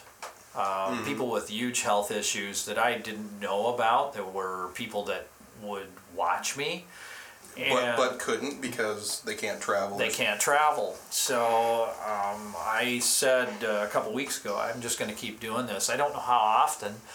Um, you know, once a week Yeah. at least probably just just hop on even if it's only for a half hour Yeah. I mean, you could pick a half an hour on a Tuesday evening and be like, "It's yeah You know? just it gives gives them something to do um, and and also uh, some social interaction because when we're doing this unlike a recorded performance they can write to us and it might only you know it might be 15 to 30 seconds delay time but still we're we're able to answer them back and and uh, so I think that's helped a lot. We've had some people write us and, and basically say that. So we'll continue to do that. I I I think mostly though that it's interesting to watch for me how other people get it done.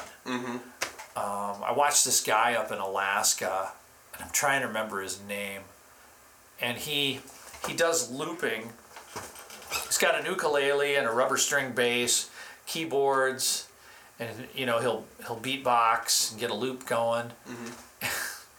and uh, on one particular video, they were just talking about pickles.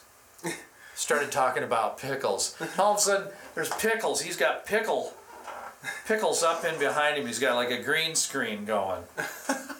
you know, and uh, look at that beautiful pickle footage. and he's got this, you know, this really trippy funk music going on, and he's singing about pickles. I want to put them in my mouth, you know. Oh my god. And uh, he was he was great. I watched his his deal, um, and then there's some other people out there. There's a couple gals from uh, Minneapolis uh, area, and I can't think of their name. I have a buddy that that uh, loves to watch them, and he he's uh, a person that has to stay in his house. Um, but he watches them, and they they have these nice harmonies. They both play guitar, and they tour, you know, worldwide.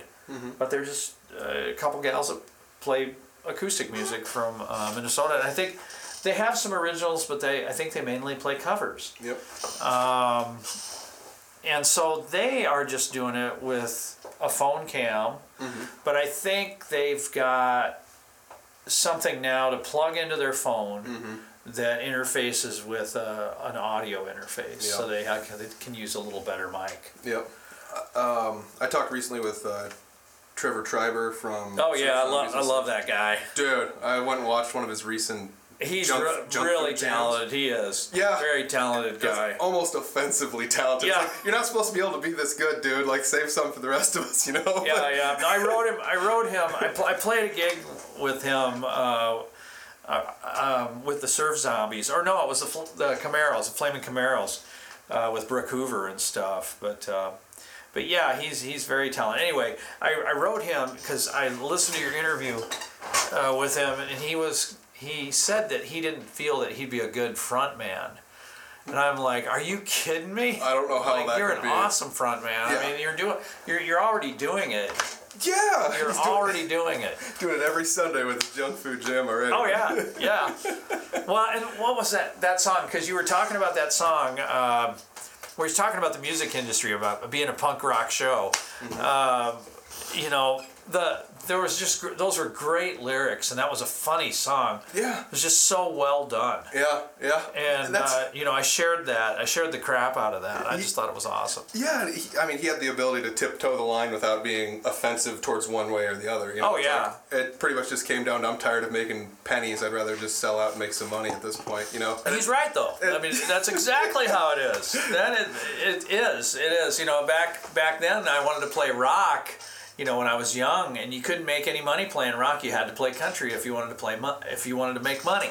It was just a fact. Yep. I mean, that's not much different than now. I mean, playing original music doesn't get you as far as playing covers usually, especially if you're like playing in bars and things. But No, you you almost have to like what we do. We have a little bit of both. Uh, so we we kind of kind of sneak it in there. the best part is when you s- sneak it in there. And they it- don't know. And nobody will know because Yeah. it's like, oh, this is just as good as the last song. Yeah, So, and if, if you're doing that, then you're doing all right. But yeah, no, it, it's definitely tougher. It- It's it's a lot tougher doing original music. There's no no doubt about it, and and it shouldn't be that tough. Uh, that should be just really a, a wide open area, and I I would encourage uh, venues to embrace that as much as possible. Yeah. I think that's where we're headed. yeah, I think a lot of it depends on location and the audience that's usually there. et Oh, cetera. certainly. So, You're gonna you're gonna see more of it in in larger cities, of course, um, like Des Moines or Minneapolis, oh yeah, et cetera, I mean, et cetera. you could stand anywhere in Des Moines and throw a rock and go find live Oh, yeah. music. Yeah. Almost oversaturated at this point, but Probably probably is. Now, and it's funny because I've never played in Des Moines. yeah, I mean, well, that's the other thing. It's not. Not every town's for every person, you know, and it's, No, it's it's always tougher to get into the larger towns because the, there's definitely a um, a select group. Mm-hmm. It was tough. Like when I lived up in the Twin Cities, it was tough to get into that market too. Um, you know, I, I I ended up in an original band, so I was in the same boat everybody else was. We Yeah. were just getting whatever gig we could get. You know, playing coffee shops and stuff too. And um, I think we've got to play one bar where they paid us, you know, like actually just paid us decent money. Mm-hmm. But the rest was just all. Uh, they might give us fifty bucks and some Yeah. tip money, you know. Yeah, yeah.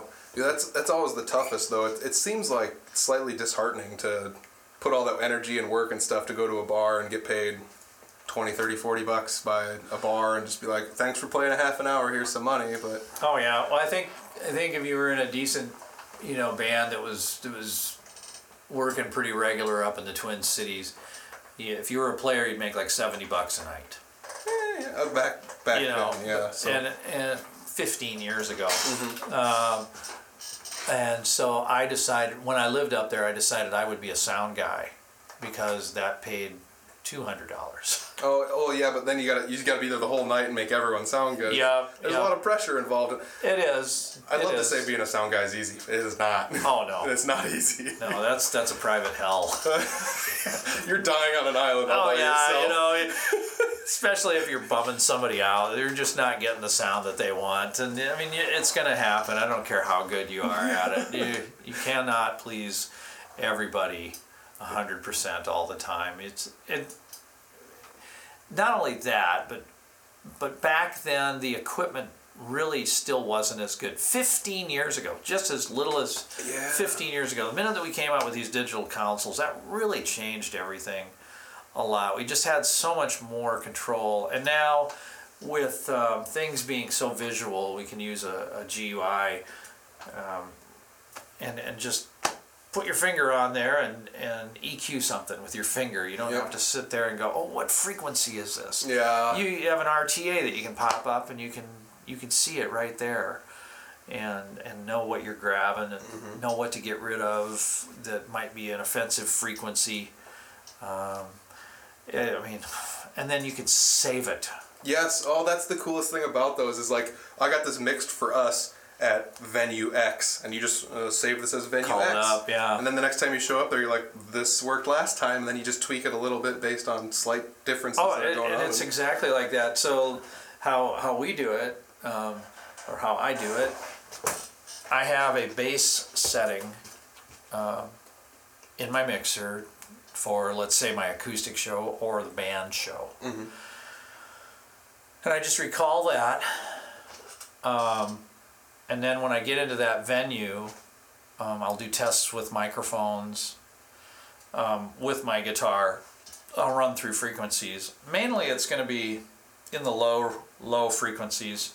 I'm going to find those and get rid of those so that I don't have feedback out of my acoustic. Yep. Yep. Whoa. Yeah, so that there's hot notes, and then uh, same. It's kind of the same thing for the vocal. When you get up into the highs, you're gonna notch a couple things out. It's kind of brittle or uh, Yeah. piercy in certain areas. Yeah, you're just trying to get that. You're trying to get that out of there, and then really the only thing that that band wise that we have to do because uh, the drums are going to change e- even if our drummer doesn't bring a different kit.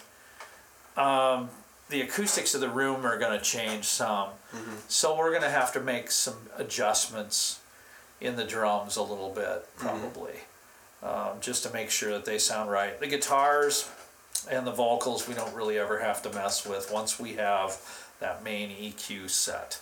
So what you're telling me is Scott needs to junk his drum kits and just go pl- completely digital. Yeah, yeah. Can you hear that? Can you hear that, Coco Bear? That's that's a wild thing though. I feel like drums digitally are so much better than they used to be, but I still don't think they're anywhere near any other instrument that's been digitized. Like guitar modeling amps sound so much better than a digital drum set. Even still, is it because it's so nuanced or tough to get those proper notes out of a drum set, or I think. Um, okay, so I should set this up. I'm a drummer. okay, there we That's go. my first instrument. So I'm definitely a little biased, probably, mm-hmm. about that. There are things that you can do with a snare drum, just with a snare drum, so many things that the electronic kits simply can't cover that yeah, it's not possible.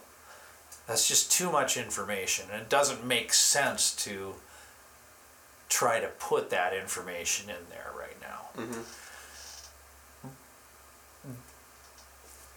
The electronic drums themselves, though, what I notice more so is that they're hyped so hard. Like you can tell that they put a they put some type of subharmonic mm-hmm. frequency on the kick drum Okay. to really beef it up. Yep. Um, where it's just too intense. It's not doesn't sound like a real kick drum. That's just like speed metal. That's not a real kick drum on there. That's With- not with the- possible. with the triggers on it. Yeah, I mean, because the beater, the beater isn't going to touch the head long enough with that to create enough impact. There's no way, mm-hmm. no way you'd be able to make that kick drum loud enough with mm-hmm. that kind of speed. So you're going to have to trigger it, and that's that's what I noticed. Like the snares don't sound natural to me. Yeah, I feel like a lot of like the ghost notes and things like that. Yeah. Just, they just won't come out of it because No, no, and you can't do little things. You can't, you can't adjust the snare strainer to be either loose or super tight, yeah. depending on what you want that thing to sound like. You can't just instantly grab, like, like on my snare, I can put uh, um, one of these tone rings, like an E ring, on there, or let's say that you put a drum drop on there, a stick-on drum drop. During a song, you can't just grab it and just throw it to the side, and then all of a sudden the snare is open. You don't really have that option unless you, unless you get a pad, another pad, and have two snares that are Yeah. different from each other. Although there are other things that you can do with electronic kits. Oh yeah. I mean, it's pretty much just MIDI, so you could go nuts with it if you really Oh yeah, I mean to. you can sample stuff. I suppose you could sample your own drum set and do that, but it still would not have uh, that sound. Mm-hmm. It just it just wouldn't. Um, I love using a real kit in the studio. I uh, I don't foresee a time when I'm going to probably use an electronic kit. Yeah. I think the best part about them is they're they're really convenient. Most of the time, you can like take them and just fold them up like a rack and set it in the corner, and they're pretty small. You know. Yeah.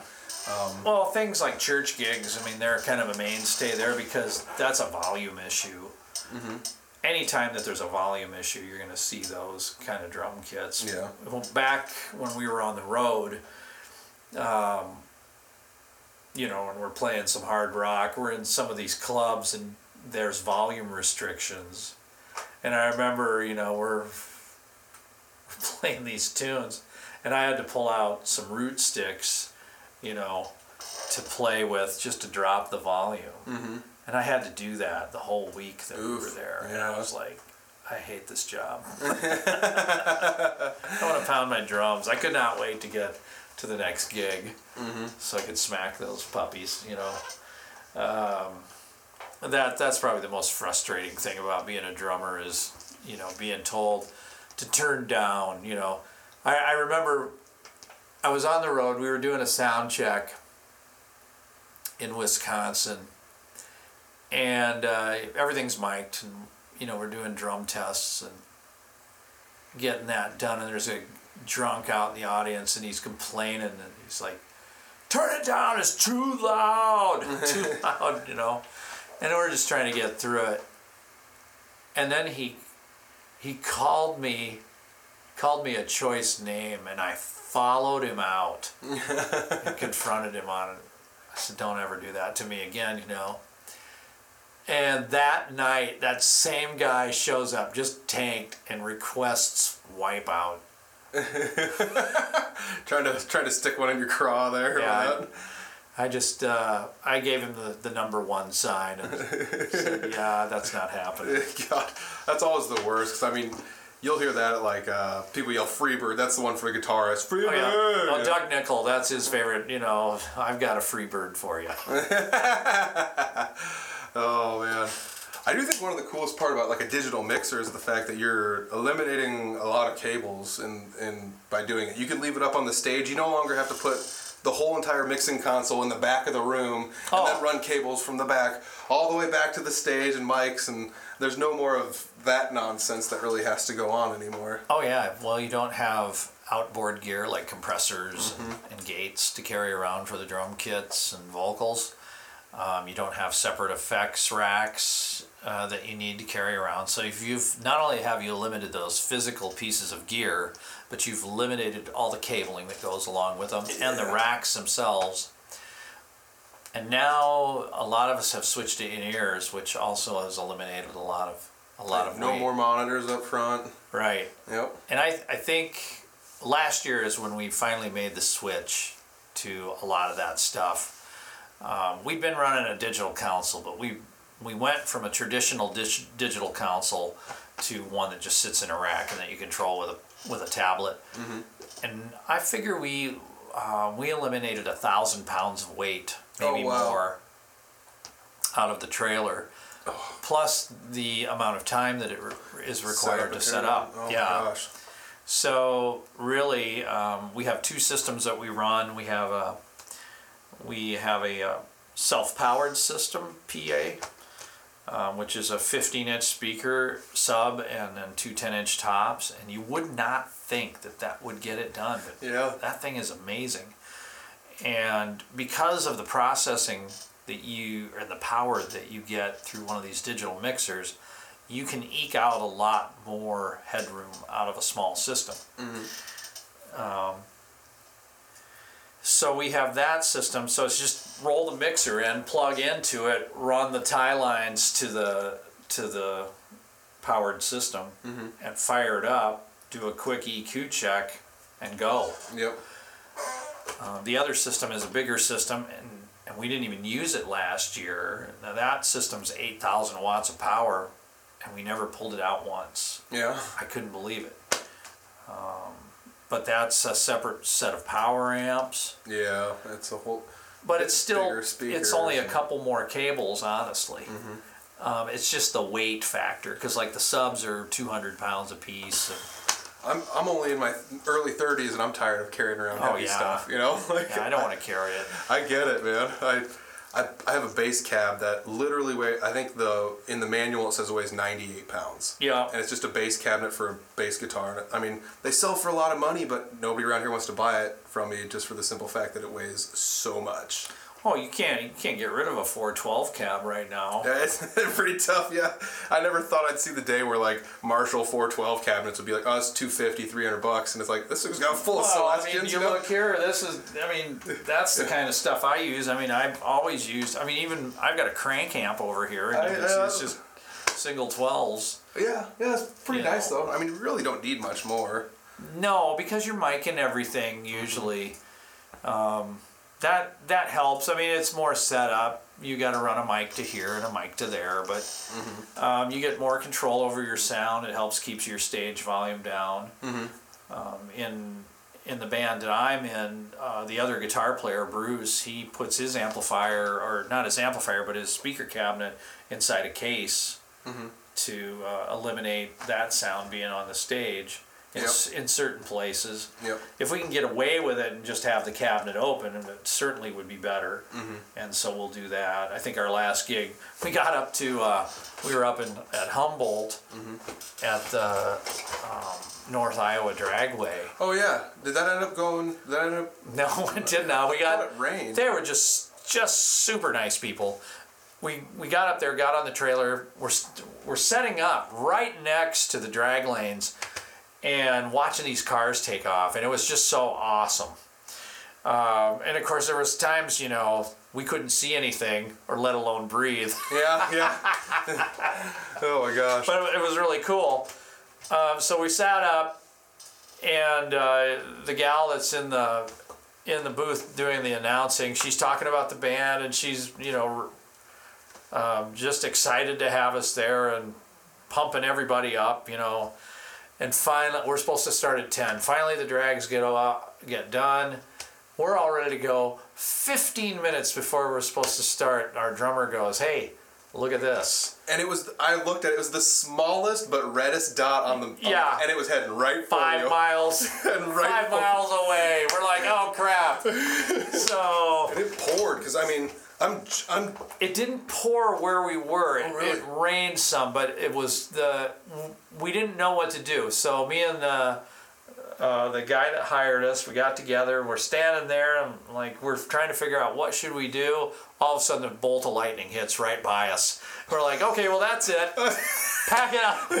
Pack it up. So Oh we tore it down really quick and shoved it in there, and then we just stood around and talked Mm-hmm. for about the next hour after we packed the trailer, and we're just so bummed Oh my god! didn't get to play, but he was. They were so kind.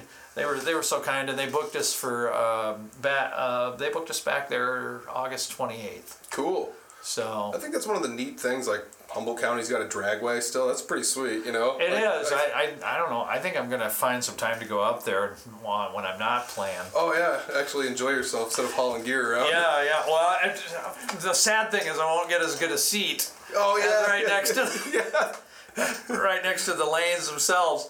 It was kind of funny though. We were to for us to set up, we had to we had to actually be in the the lanes that they take you over in to go drag race mm-hmm. and then back the trailer in. And so we were we were thinking about taking the trailer down the Just make a pass once for fun. yeah.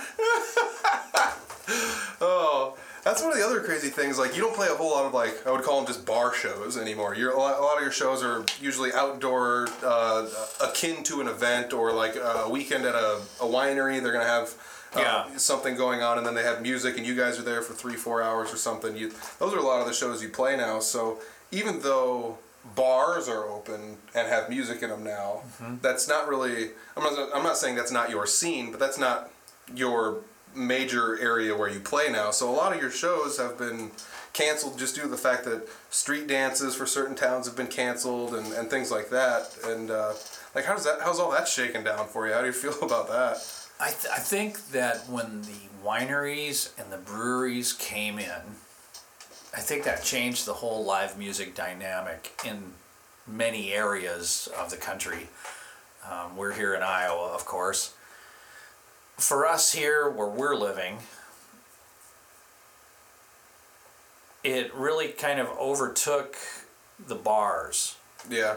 as far as live music. Um, a lot of bars aren't really set up for live music. It's just an afterthought. But many of these other places are really gearing towards that. For instance, uh, one venue here in town has built a stage, Ooh, but nice. they always intended on doing something. And they've they've made slow, steady progress. Uh, they're in fact they're going to be putting in lighting now. Oh, cool. They have a sound system there.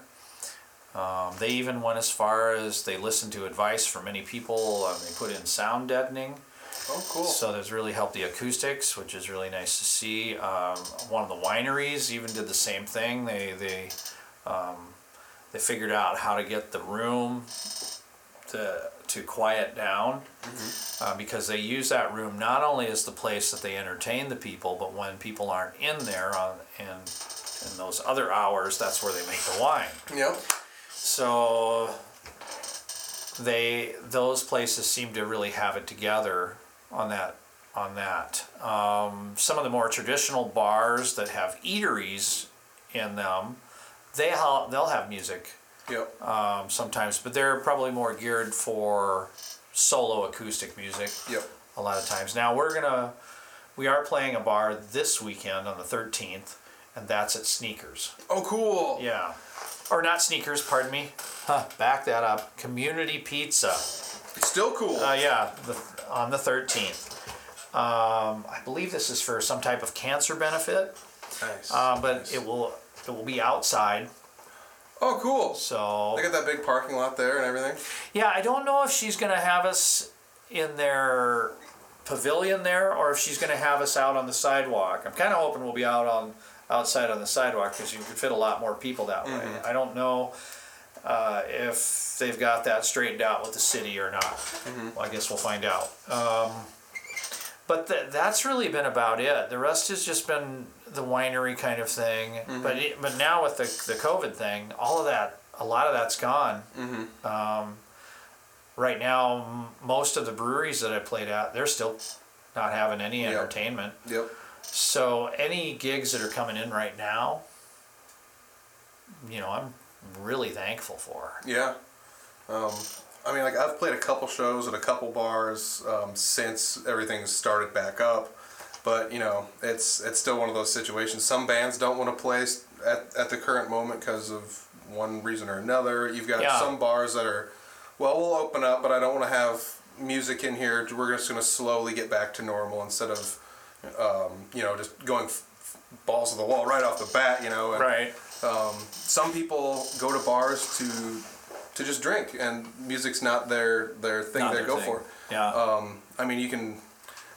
The first show I had back at a place um, when the bars opened, you know, there's a guy heckling there, and he's just like, "They just opened the bars. You guys are already in here," and it's just like, you know, you end up with a situation. Really? The guy didn't want to hear live music. where, it, where was this at? I almost don't want to say. No, it's okay. Uh, I've only played it at one place since everything's open, so it wouldn't be hard to do your research. Okay, yeah, yeah. But, but it was a patron at a bar, and uh, he ended up riding a cab home instead of driving his car home Mm-hmm. um, by the request of everybody that was there. Uh, so you could tell he was pretty tuned up. But it was just one of those things where, I mean, even though everything's kind of back to normal, some things aren't quite back to normal. Oh, yet, it's not know? back to normal. I, I don't think in any sense of the word, but um, I've I've had club owners, uh, in particular, write me apologizing to have to cancel the gig because they're not ready. They either are not ready because they're not comfortable with it, or they don't have. They're still waiting on the cleaning supply. Uh, that's been an issue, I know. Um, one gal just apologized over herself, and I, I wrote her back. I said, "You don't need to apologize to me." Yeah, everyone's I- flying by the seat of their pants right now. I Nobody said, knows what's yeah, going on. this is this is unprecedented, and um, you know, my own store, my my music store, has been closed since the beginning of this, Mm-hmm. and as of right now, we're just open for business through appointment only. Mm-hmm. I don't intend to go off of that until after the summer, Mm-hmm. because there's just simply there's not enough of not enough of us working right now, which means sales are going to be way down. Mm-hmm. I mean, I've got I've got vendors right now that want to sell me stuff at crazy discounted rates. It'd be nice, but then you don't have anybody to sell it to. Yeah, you I mean, you know, why would I buy that now and have it become old stock? Yeah, because you never know. Like, like we said, everything's turning over so fast now. A year down the road, is what you're getting from them might be Oh yeah, obsolete. Would be the you know maybe not obsolete, but it's yeah. it's, it's now the second. You know, there's a third gen out. You you have the second gen in your shop, and then Oh, exactly, you know. exactly. So I, I, you know, I told her, I said, uh, just because these places are willing to be open suddenly and are ready to, just because they're ready to be back open, doesn't mean that people are going to come. yeah, true. And I've already seen that firsthand where they didn't show. Um, but at another place, uh, we played a played a venue and we were outside, and they did come. We had a great crowd Yeah, and I think we were due for a really good crowd over here at the at the Dragway as Oh, yeah. well, but of course that didn't happen. And uh, back to what you were saying about, um, you know, we were talking about something that that's obsolete and nothing flat. There's so many products that are like that. That's what's also been kind of nice about some of the digital mixers that have come out. Like, I, I mean, of course, I'm using Soundcraft as my example because I just happen to have one. Uh, the nice thing about that is that they were coming out with updates. So basically, you were you were getting a new mixer for nothing yeah. I every mean, year. the coolest part about that is not just updating the software, but like also the firmware within the Yeah. within the unit itself. And that, yeah. that's pretty sweet. You know when it can do that. If if somebody's, it takes a lot of in, intuitive thought though on their Right. part to be like, we have enough hardware here to do all this crazy stuff. Uh, even Right. if some of it's not applicable yet, we'll have a firmware update that'll utilize it later. The only the only thing I worry about with that, and I and you know, I'm only half joking, is uh, that that will become like the iPhone, where they start giving you software. You know, they'll update this firmware only to make your unit not want to cooperate, Yeah, and like- so that you've got to get a new one. the classic iPhone six situation. Yeah, well, heck, I'm I still have a I have a 4S. Oh man, I, I skip every few years. I think I had a three, and then I had a six, and now I got a yeah. the ten or whatever. No, if I ever get a new one, I uh, eventually I'll probably have to. Well, my wife will kill me if I don't. But uh. It is right though. Like some of these, I mean, they got obviously they got in trouble for doing that, but it it could happen accidentally, where they they're not planning the obsolescence, where they say, well, here's this new firmware update, and you don't know it might make your hardware react kind of weird with one another. Yeah. Um, I think the biggest issue with the iPhones was the battery. It caused the batteries to Right. to process way faster, and it, it caused them to bulge a little bit inside Right. of the phone. No, I think what I see in the future for some of this stuff, you know, and I don't doubt. Well, it's just like um, with audio software. Um, for instance, uh, Audition and Pro Tools. You know, you don't own it. They Oh, you're almost like you're leasing it. Yeah, you're leasing it, um, and if you want to continue that, then they have you continue to pay. Now with uh, what I have, the PreSonus, you can just buy it, Mm-hmm. and they'll update you, and then eventually they won't. Yep. And then you have to buy the new version, and I, I get that. Um, but I can see a time where, like with digital consoles, where they would go, okay, well, you've got your digital console. If you want the latest thing, you're gonna have to pay Yeah. let's say you got to pay fifteen dollars for you know the latest update or whatever um, i could see somebody trying to do that now whether that would um, work that depends on the people Yep. feeling like you'd have to prove that your update was worth having Yeah, exactly. You have to.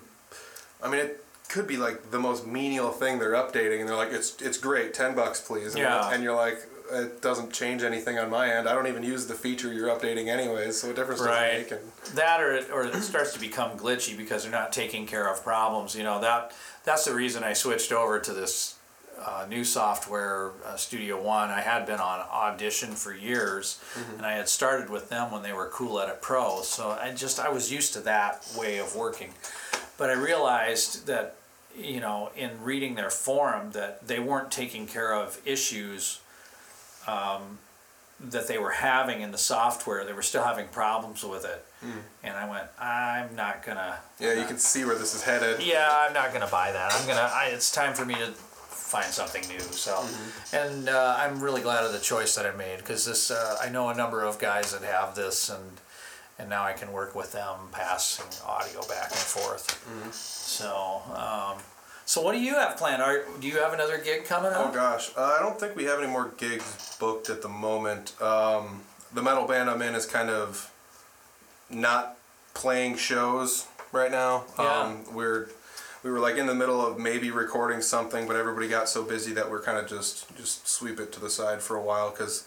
I mean that was a very labor-intensive thing. It was lots of Yeah. fast notes, a lot of articulation, harmonies, and nonsense. So it's it takes a lot to up your chops and actually be good standing next to the people you're standing next to. Um, Yeah. so like I said, that kind of just got swept to the side. Punk band's still going. We got an album we recorded. We're, Cool. uh, working on getting it on a on a vinyl so we can sell it. Um, otherwise, like a lot of the singles you can hear on your probably your local radio station wherever you're listening to this in Iowa. We sent it out to almost every one of them that had a show that would play local tunes, and Right. almost every single one of them has played us. So.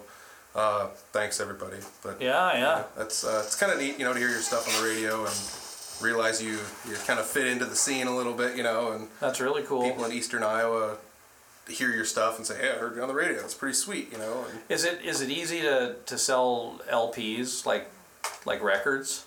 I don't know. You don't know. I don't know either. I uh, my suggestion was nobody buys physical media anymore, so why make it? Yeah. But a lot of people have argued against that. They said, "Well, you'd be surprised. We didn't have a CD for three years, and then we finally came out with one, and people just gobbled it up." And it was like, okay, you know, I guess. So we'll see. Uh, there's a big comeback with LPs, so maybe that'll be something to be said for that. But Well, what's cool about it though is the artwork. Usually, if you're going to have an LP, you're going to have a lot of artwork on there. I mean, we went that route. We Yeah. Paid an artist to render images for us for the front and back and high detail and you know. So we've got we've got all that stuff going on. yeah, Surf Zombies they had a they had an LP. Um, in fact, I think a an old friend of mine, a kid that I grew up playing with, I think he did the colorizing of that uh, album or had something to do with the artwork. And he's also a cartoonist himself. His name's Billy Heller.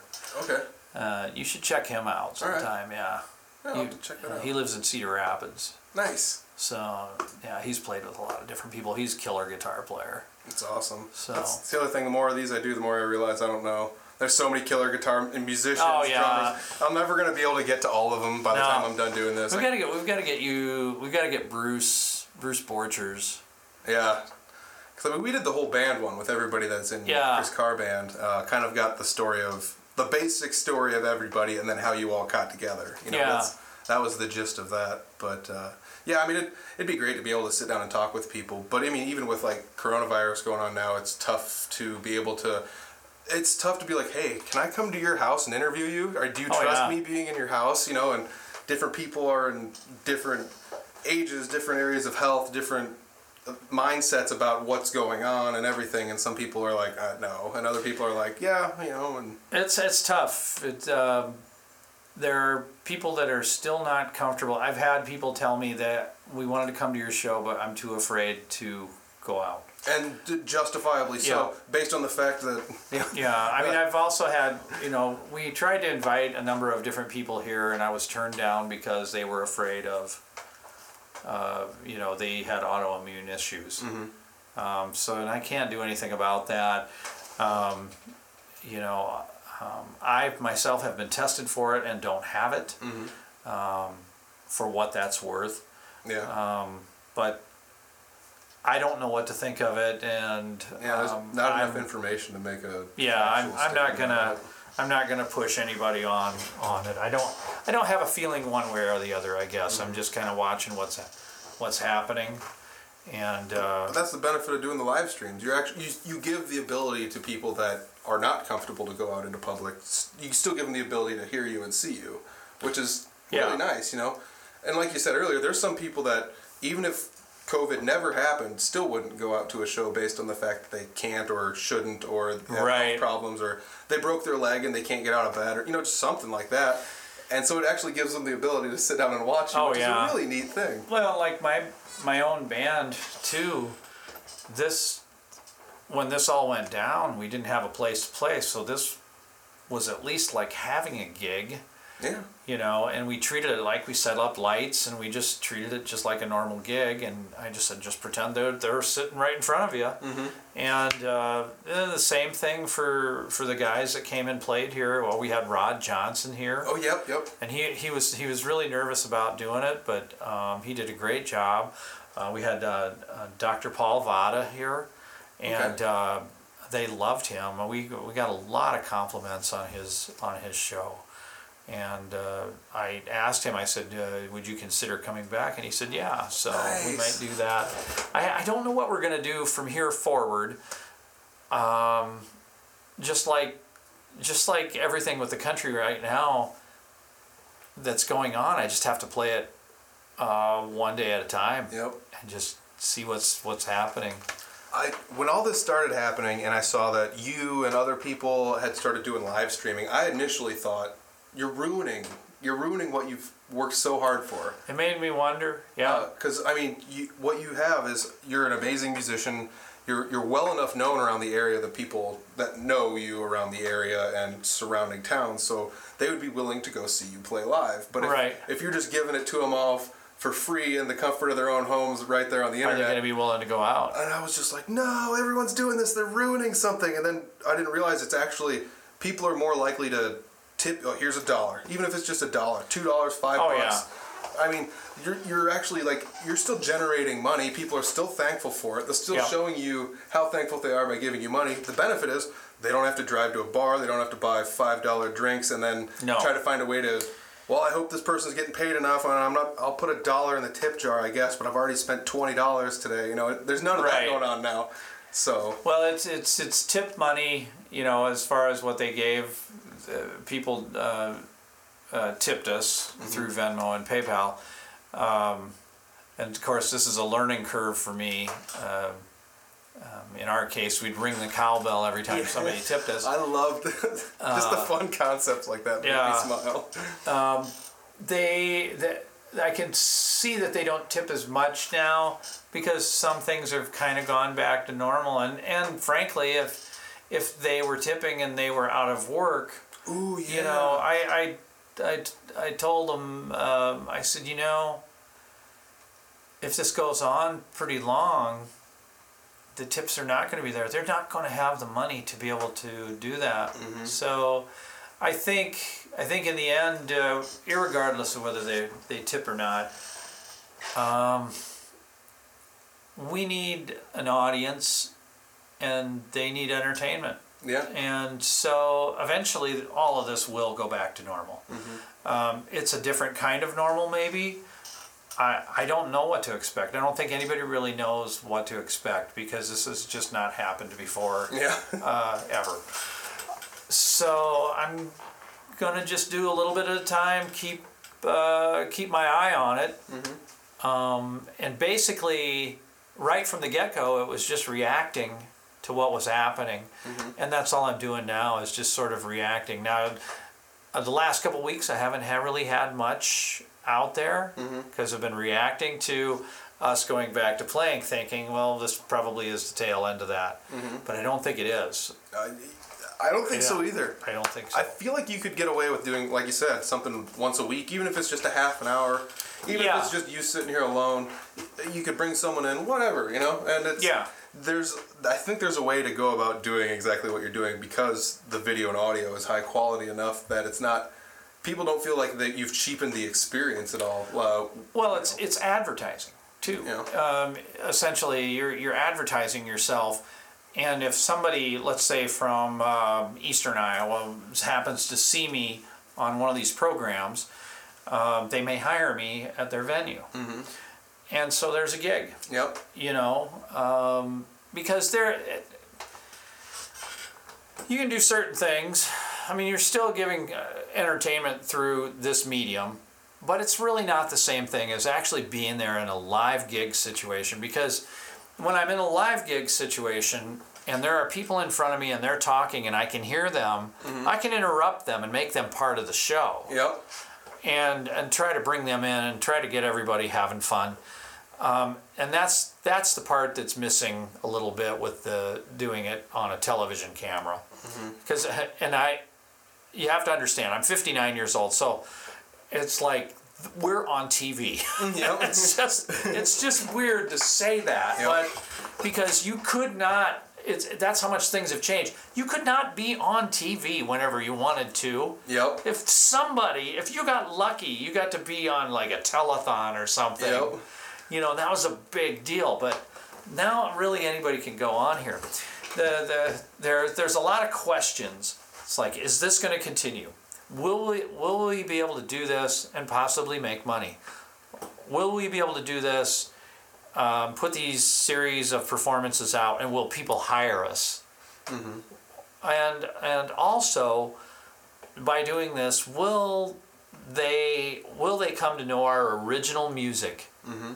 And I think that that right there, that point is really important. Yep.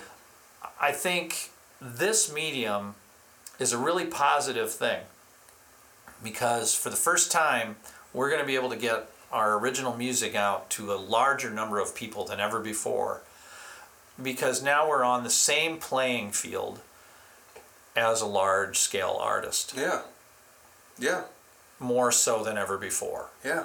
Because they're not able to go out and do their concerts. Mm-hmm. So people are looking for new music and they're finding it. Yeah. Oh yeah. Yeah. I mean, I am. I boy, I tell you what. Uh, between all of these live stream sites, um, in particular on Facebook, because that's the medium I'm on. Yep. I, I think I belong to I don't know, probably ten or 11 different uh, pages. Yep. And so not only do I put my stuff on there, but I go and watch other artists. Yep. And it's it's really cool to see some of these different people. There's some very talented It's, people out there. it's pretty mind blowing because, like you said, on some of those you can see people singing and playing a piano, and that doesn't. There's Yeah. almost none of that that goes on at bars around here. You know, that's not something that gets hired for a Saturday night show, but it's still super cool. And you would, I would never get the opportunity to see that unless somebody did it independently and put it online, and that's Right. that's really neat. You know, Yeah. or like you said, somebody playing a ukulele, a bass, and a looper and stuff, and it's. I, is this person going to get hired at a bar? Maybe, maybe not. But they're doing it online live, and it's really cool. So it's kind of neat that you get to see that you wouldn't normally have. Oh yeah. Well, and you I think in this process you're you are gaining a lot of knowledge um, you know, um, my own streams. Like I've learned how to use OBS, and you know the things that I'm doing are very simple. Um, I'm learning how to you know pan cameras and uh, get close-up shots, etc. Progr- program those in so that they can just be hit. Um, the other thing too is that you can put text on there and different pieces of artwork. Um, in the case of like Trevor, Oh yeah. you know, he, uh, it's amazing what he's done with his junk food jam. You know, he, I, I watched that the other day, and you know, he's just got this nice layout Yeah. over the top. Yeah. It looked like a box of Oreos. Yeah, yeah, It was yeah. so awesome. yeah. He did a great job with it. I mean, that's really amazing, and he's just doing it out of his his home. Yeah. Yeah. And um, um, and I think that's that's what's really cool is to see the different ways that people are doing it, and we all all of us are learning from it. yeah. I think I think it's just positive for for for live music and original music. Yeah, Very definitely. much so. So uh, I'm assuming if people want to watch any of these, the place to do it is your Facebook profile. For now, yes. But you do share it in all of the groups on Facebook, like the Eastern Iowa and, and even the Audible Farm group. So if you want to get in the Audible Farm group, uh, I see you sharing them in there too. But Yes. um, all the Iowa live music places and stuff, I've seen, you know, I've interacted with a lot of the people that kind of do the same thing I do, where they kind of try and pump up the musicians in their area. And, you know, a lot of them are starting to take notice of things that are going on in different areas. You know, some of them peek into my group and see what's going on and share it into their group. And it's, you know, it now makes it from the northern Iowa area over to the Waterloo and Iowa City area. You know, it's, Right. it's kind of neat to see all that happening. And uh, I think this actually created a lot more networking than people actually originally thought it would Oh, definitely. because uh, you know everyone's locked in a vacancy, and all you have to do is get on your phone and look at Facebook. Well, and people like you with your show, I, am I'm really grateful for it. I enjoy thanks. listening to your interviews. Uh, you do a great job. Um, and uh, thanks for providing us a place to put our stuff. Yep. Um, it does mean a lot to all of us. Um, and it's nice to have um, somebody in this area that we know, Yeah. uh, at least for us locally here. Yep. Um, people like yourself and uh, Bob Minter. Yeah. You know, you guys are highly valued, highly valued uh, by us. We Yeah. really appreciate it. I love me some Bob. I, I, there's a handful of people I can point at and be like, these people were the inspiration for me to do what I'm doing, and Bob is obviously one of those people. Yeah. Uh, I mean, he. When I first joined a punk band and I got a hold of him and said, "Hey, I'm in a punk band. Here's some songs," he could have just as easily ignored me and said, "You know, take a hike there, Junior." But he loves it so no, much. he, he loves music. He he just, you know, he's he involves himself in it. It's in him. He just wants it. It's all part of him. Mm-hmm. And uh, I think he does great interviews. Um, yes, his interviews are really good. And he's well, he's an entertaining individual anyway. I I know. interviewed him once, and he opens up with some of the greatest stuff ever. If you haven't heard it, go back and listen to the Bob Mentor interview I did yeah, yeah. like 60 episodes ago. But it was that was a fun one because I actually that day I, I donated a guitar I built, and then did an interview with Mason on the Regional Rock Hour, and then drove all the way to Bob's house and did an interview with him. And I was Oh, wow. I mean I had like school work and That's then did all that day. stuff. And I was gone for like almost 24 hours straight by the time I got home. But it was just like this is insane. I. I, it was so fun. It was worth it. He's just such a fun guy, fun loving, always willing to, uh, you know, listen to what other musicians are doing. It's it's really great. Oh yeah, You know. yeah, definitely. So uh, check out Chris's stuff. You got uh, Chris Carband. Uh, that's a Facebook page you've got for that. Um, Yep. You've also got your own profile, which is where most of the videos will end up. But like I said, if you want to go to those Facebook groups or the Audible Farm group, he shares them in there all the time. Mm-hmm. Otherwise, shoot him a friend request. Maybe he'll add you, maybe not. Otherwise, like I said, it's gonna be you have to go to those groups to uh, definitely be able to see it. It'll be there for sure. So Yeah. um, you know, I, I love what you're doing. Keep it up. Thank uh, you. I don't want I don't want you to stop. I mean, like I said, when I first started, I was like, "You're ruining everything," and then all of a sudden, it's right. like, now it's like, "Don't stop! Don't stop what you're doing. It's too Good, cool to good. stop." So, I really appreciate it. I don't know. Maybe we need to have you guys here. Oh, yeah. If you want a punk band in here, we could do it. You know, Hey. you know. It, I don't know. I mean, I I still think it'd be great to put it all on a, its own independent f- Facebook page instead of your personal profile. But I'm not running the show, and every it's Well, I, you know, there's I'll, there's reasons I haven't done that. I will tell you off air. Uh, they're not. It's not crazy or anything. Yeah. I just did some Yeah. certain things. Yeah, it makes sense. Yep. So uh, yeah, I'll put links down below to everything I can find that is Chris's online. So check him out. Hit him up for a gig if you guys are doing gigs. Uh, maybe he'll come out and do a gig with you. Yep. And uh, Yeah. Yeah, appreciate it, man. Thank Thanks, you very man. much. I really appreciate it. that was uh, that was good. That was was that two hours? Yeah, it was. Yeah, that was two hours. That was a good two hour episode. That was like one of the first super long episodes I had. I absolutely loved sitting down talking with him. Eventually, we just had to end it there somewhere. Otherwise, we would have just kept talking, I'm sure. Uh, that's a really good one. I'm going to have some updated links down below for Chris uh, to check him out, see where you can find him. I know he's got Facebook and I know he's got a website, and I know he keeps both of them fairly current. So uh, at least the Facebook is very, very, very updated. So whether it's his personal music or his band's page, I know they're out there playing shows. So check them out. It is an absolute, absolute must.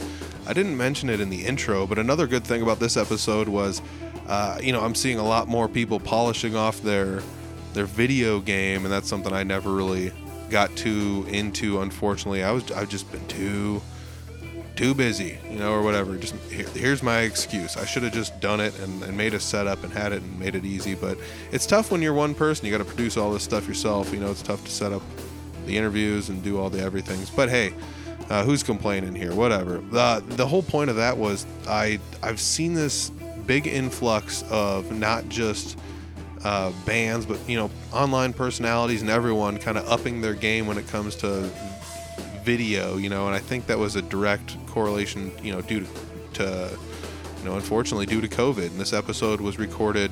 Um, when it was weird because like you know that was when the restrictions had lifted and all this other stuff so depending on where you lived and this is you know whatever but so we had sat down and talked you know face to face but we were talking a lot about obs and doing things with different softwares to kind of merge your music and, and video together and it would be really fun to set something up like that for a music venue and i don't know why some music venues don't utilize that in some capacity still but um, doesn't mean they have to. I mean, it's I understand the reason why some of them wouldn't want to, to an extent. You know, you don't want to give it away for free, but you can put it behind a paywall, or or something. You know, there's something you can do with that. I still feel it's a valuable tool, and uh, I don't.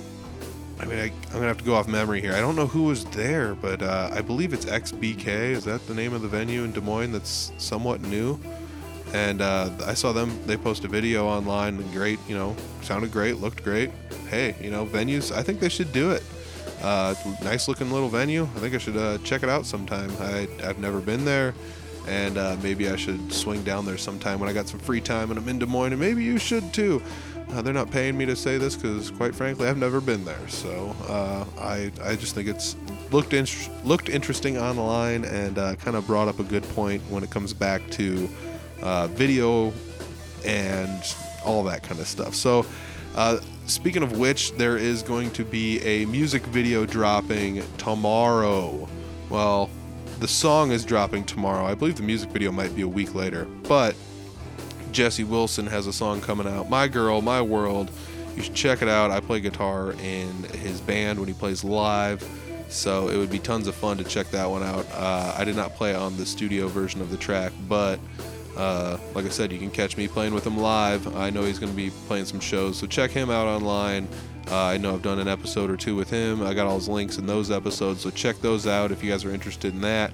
Uh, otherwise, like I said, that music video is going to be coming out for that soon, and I'm in the music video, so that's going to be, you know, hey, hey, hey, what do I tell you here? You know, it's it's going to be pretty cool. So check it out. It's going to be a fun time. It's going to be a good video. Uh, comes back down to bands making music videos. Hey, you guys got music videos? Uh, let, let me know. Post them somewhere, and I'll I'll try and find them. Drop them in that Audible Farm group. Join the Audible Farm group on Facebook. Also, check out the YouTube. There's uh, tons of good stuff on the YouTube.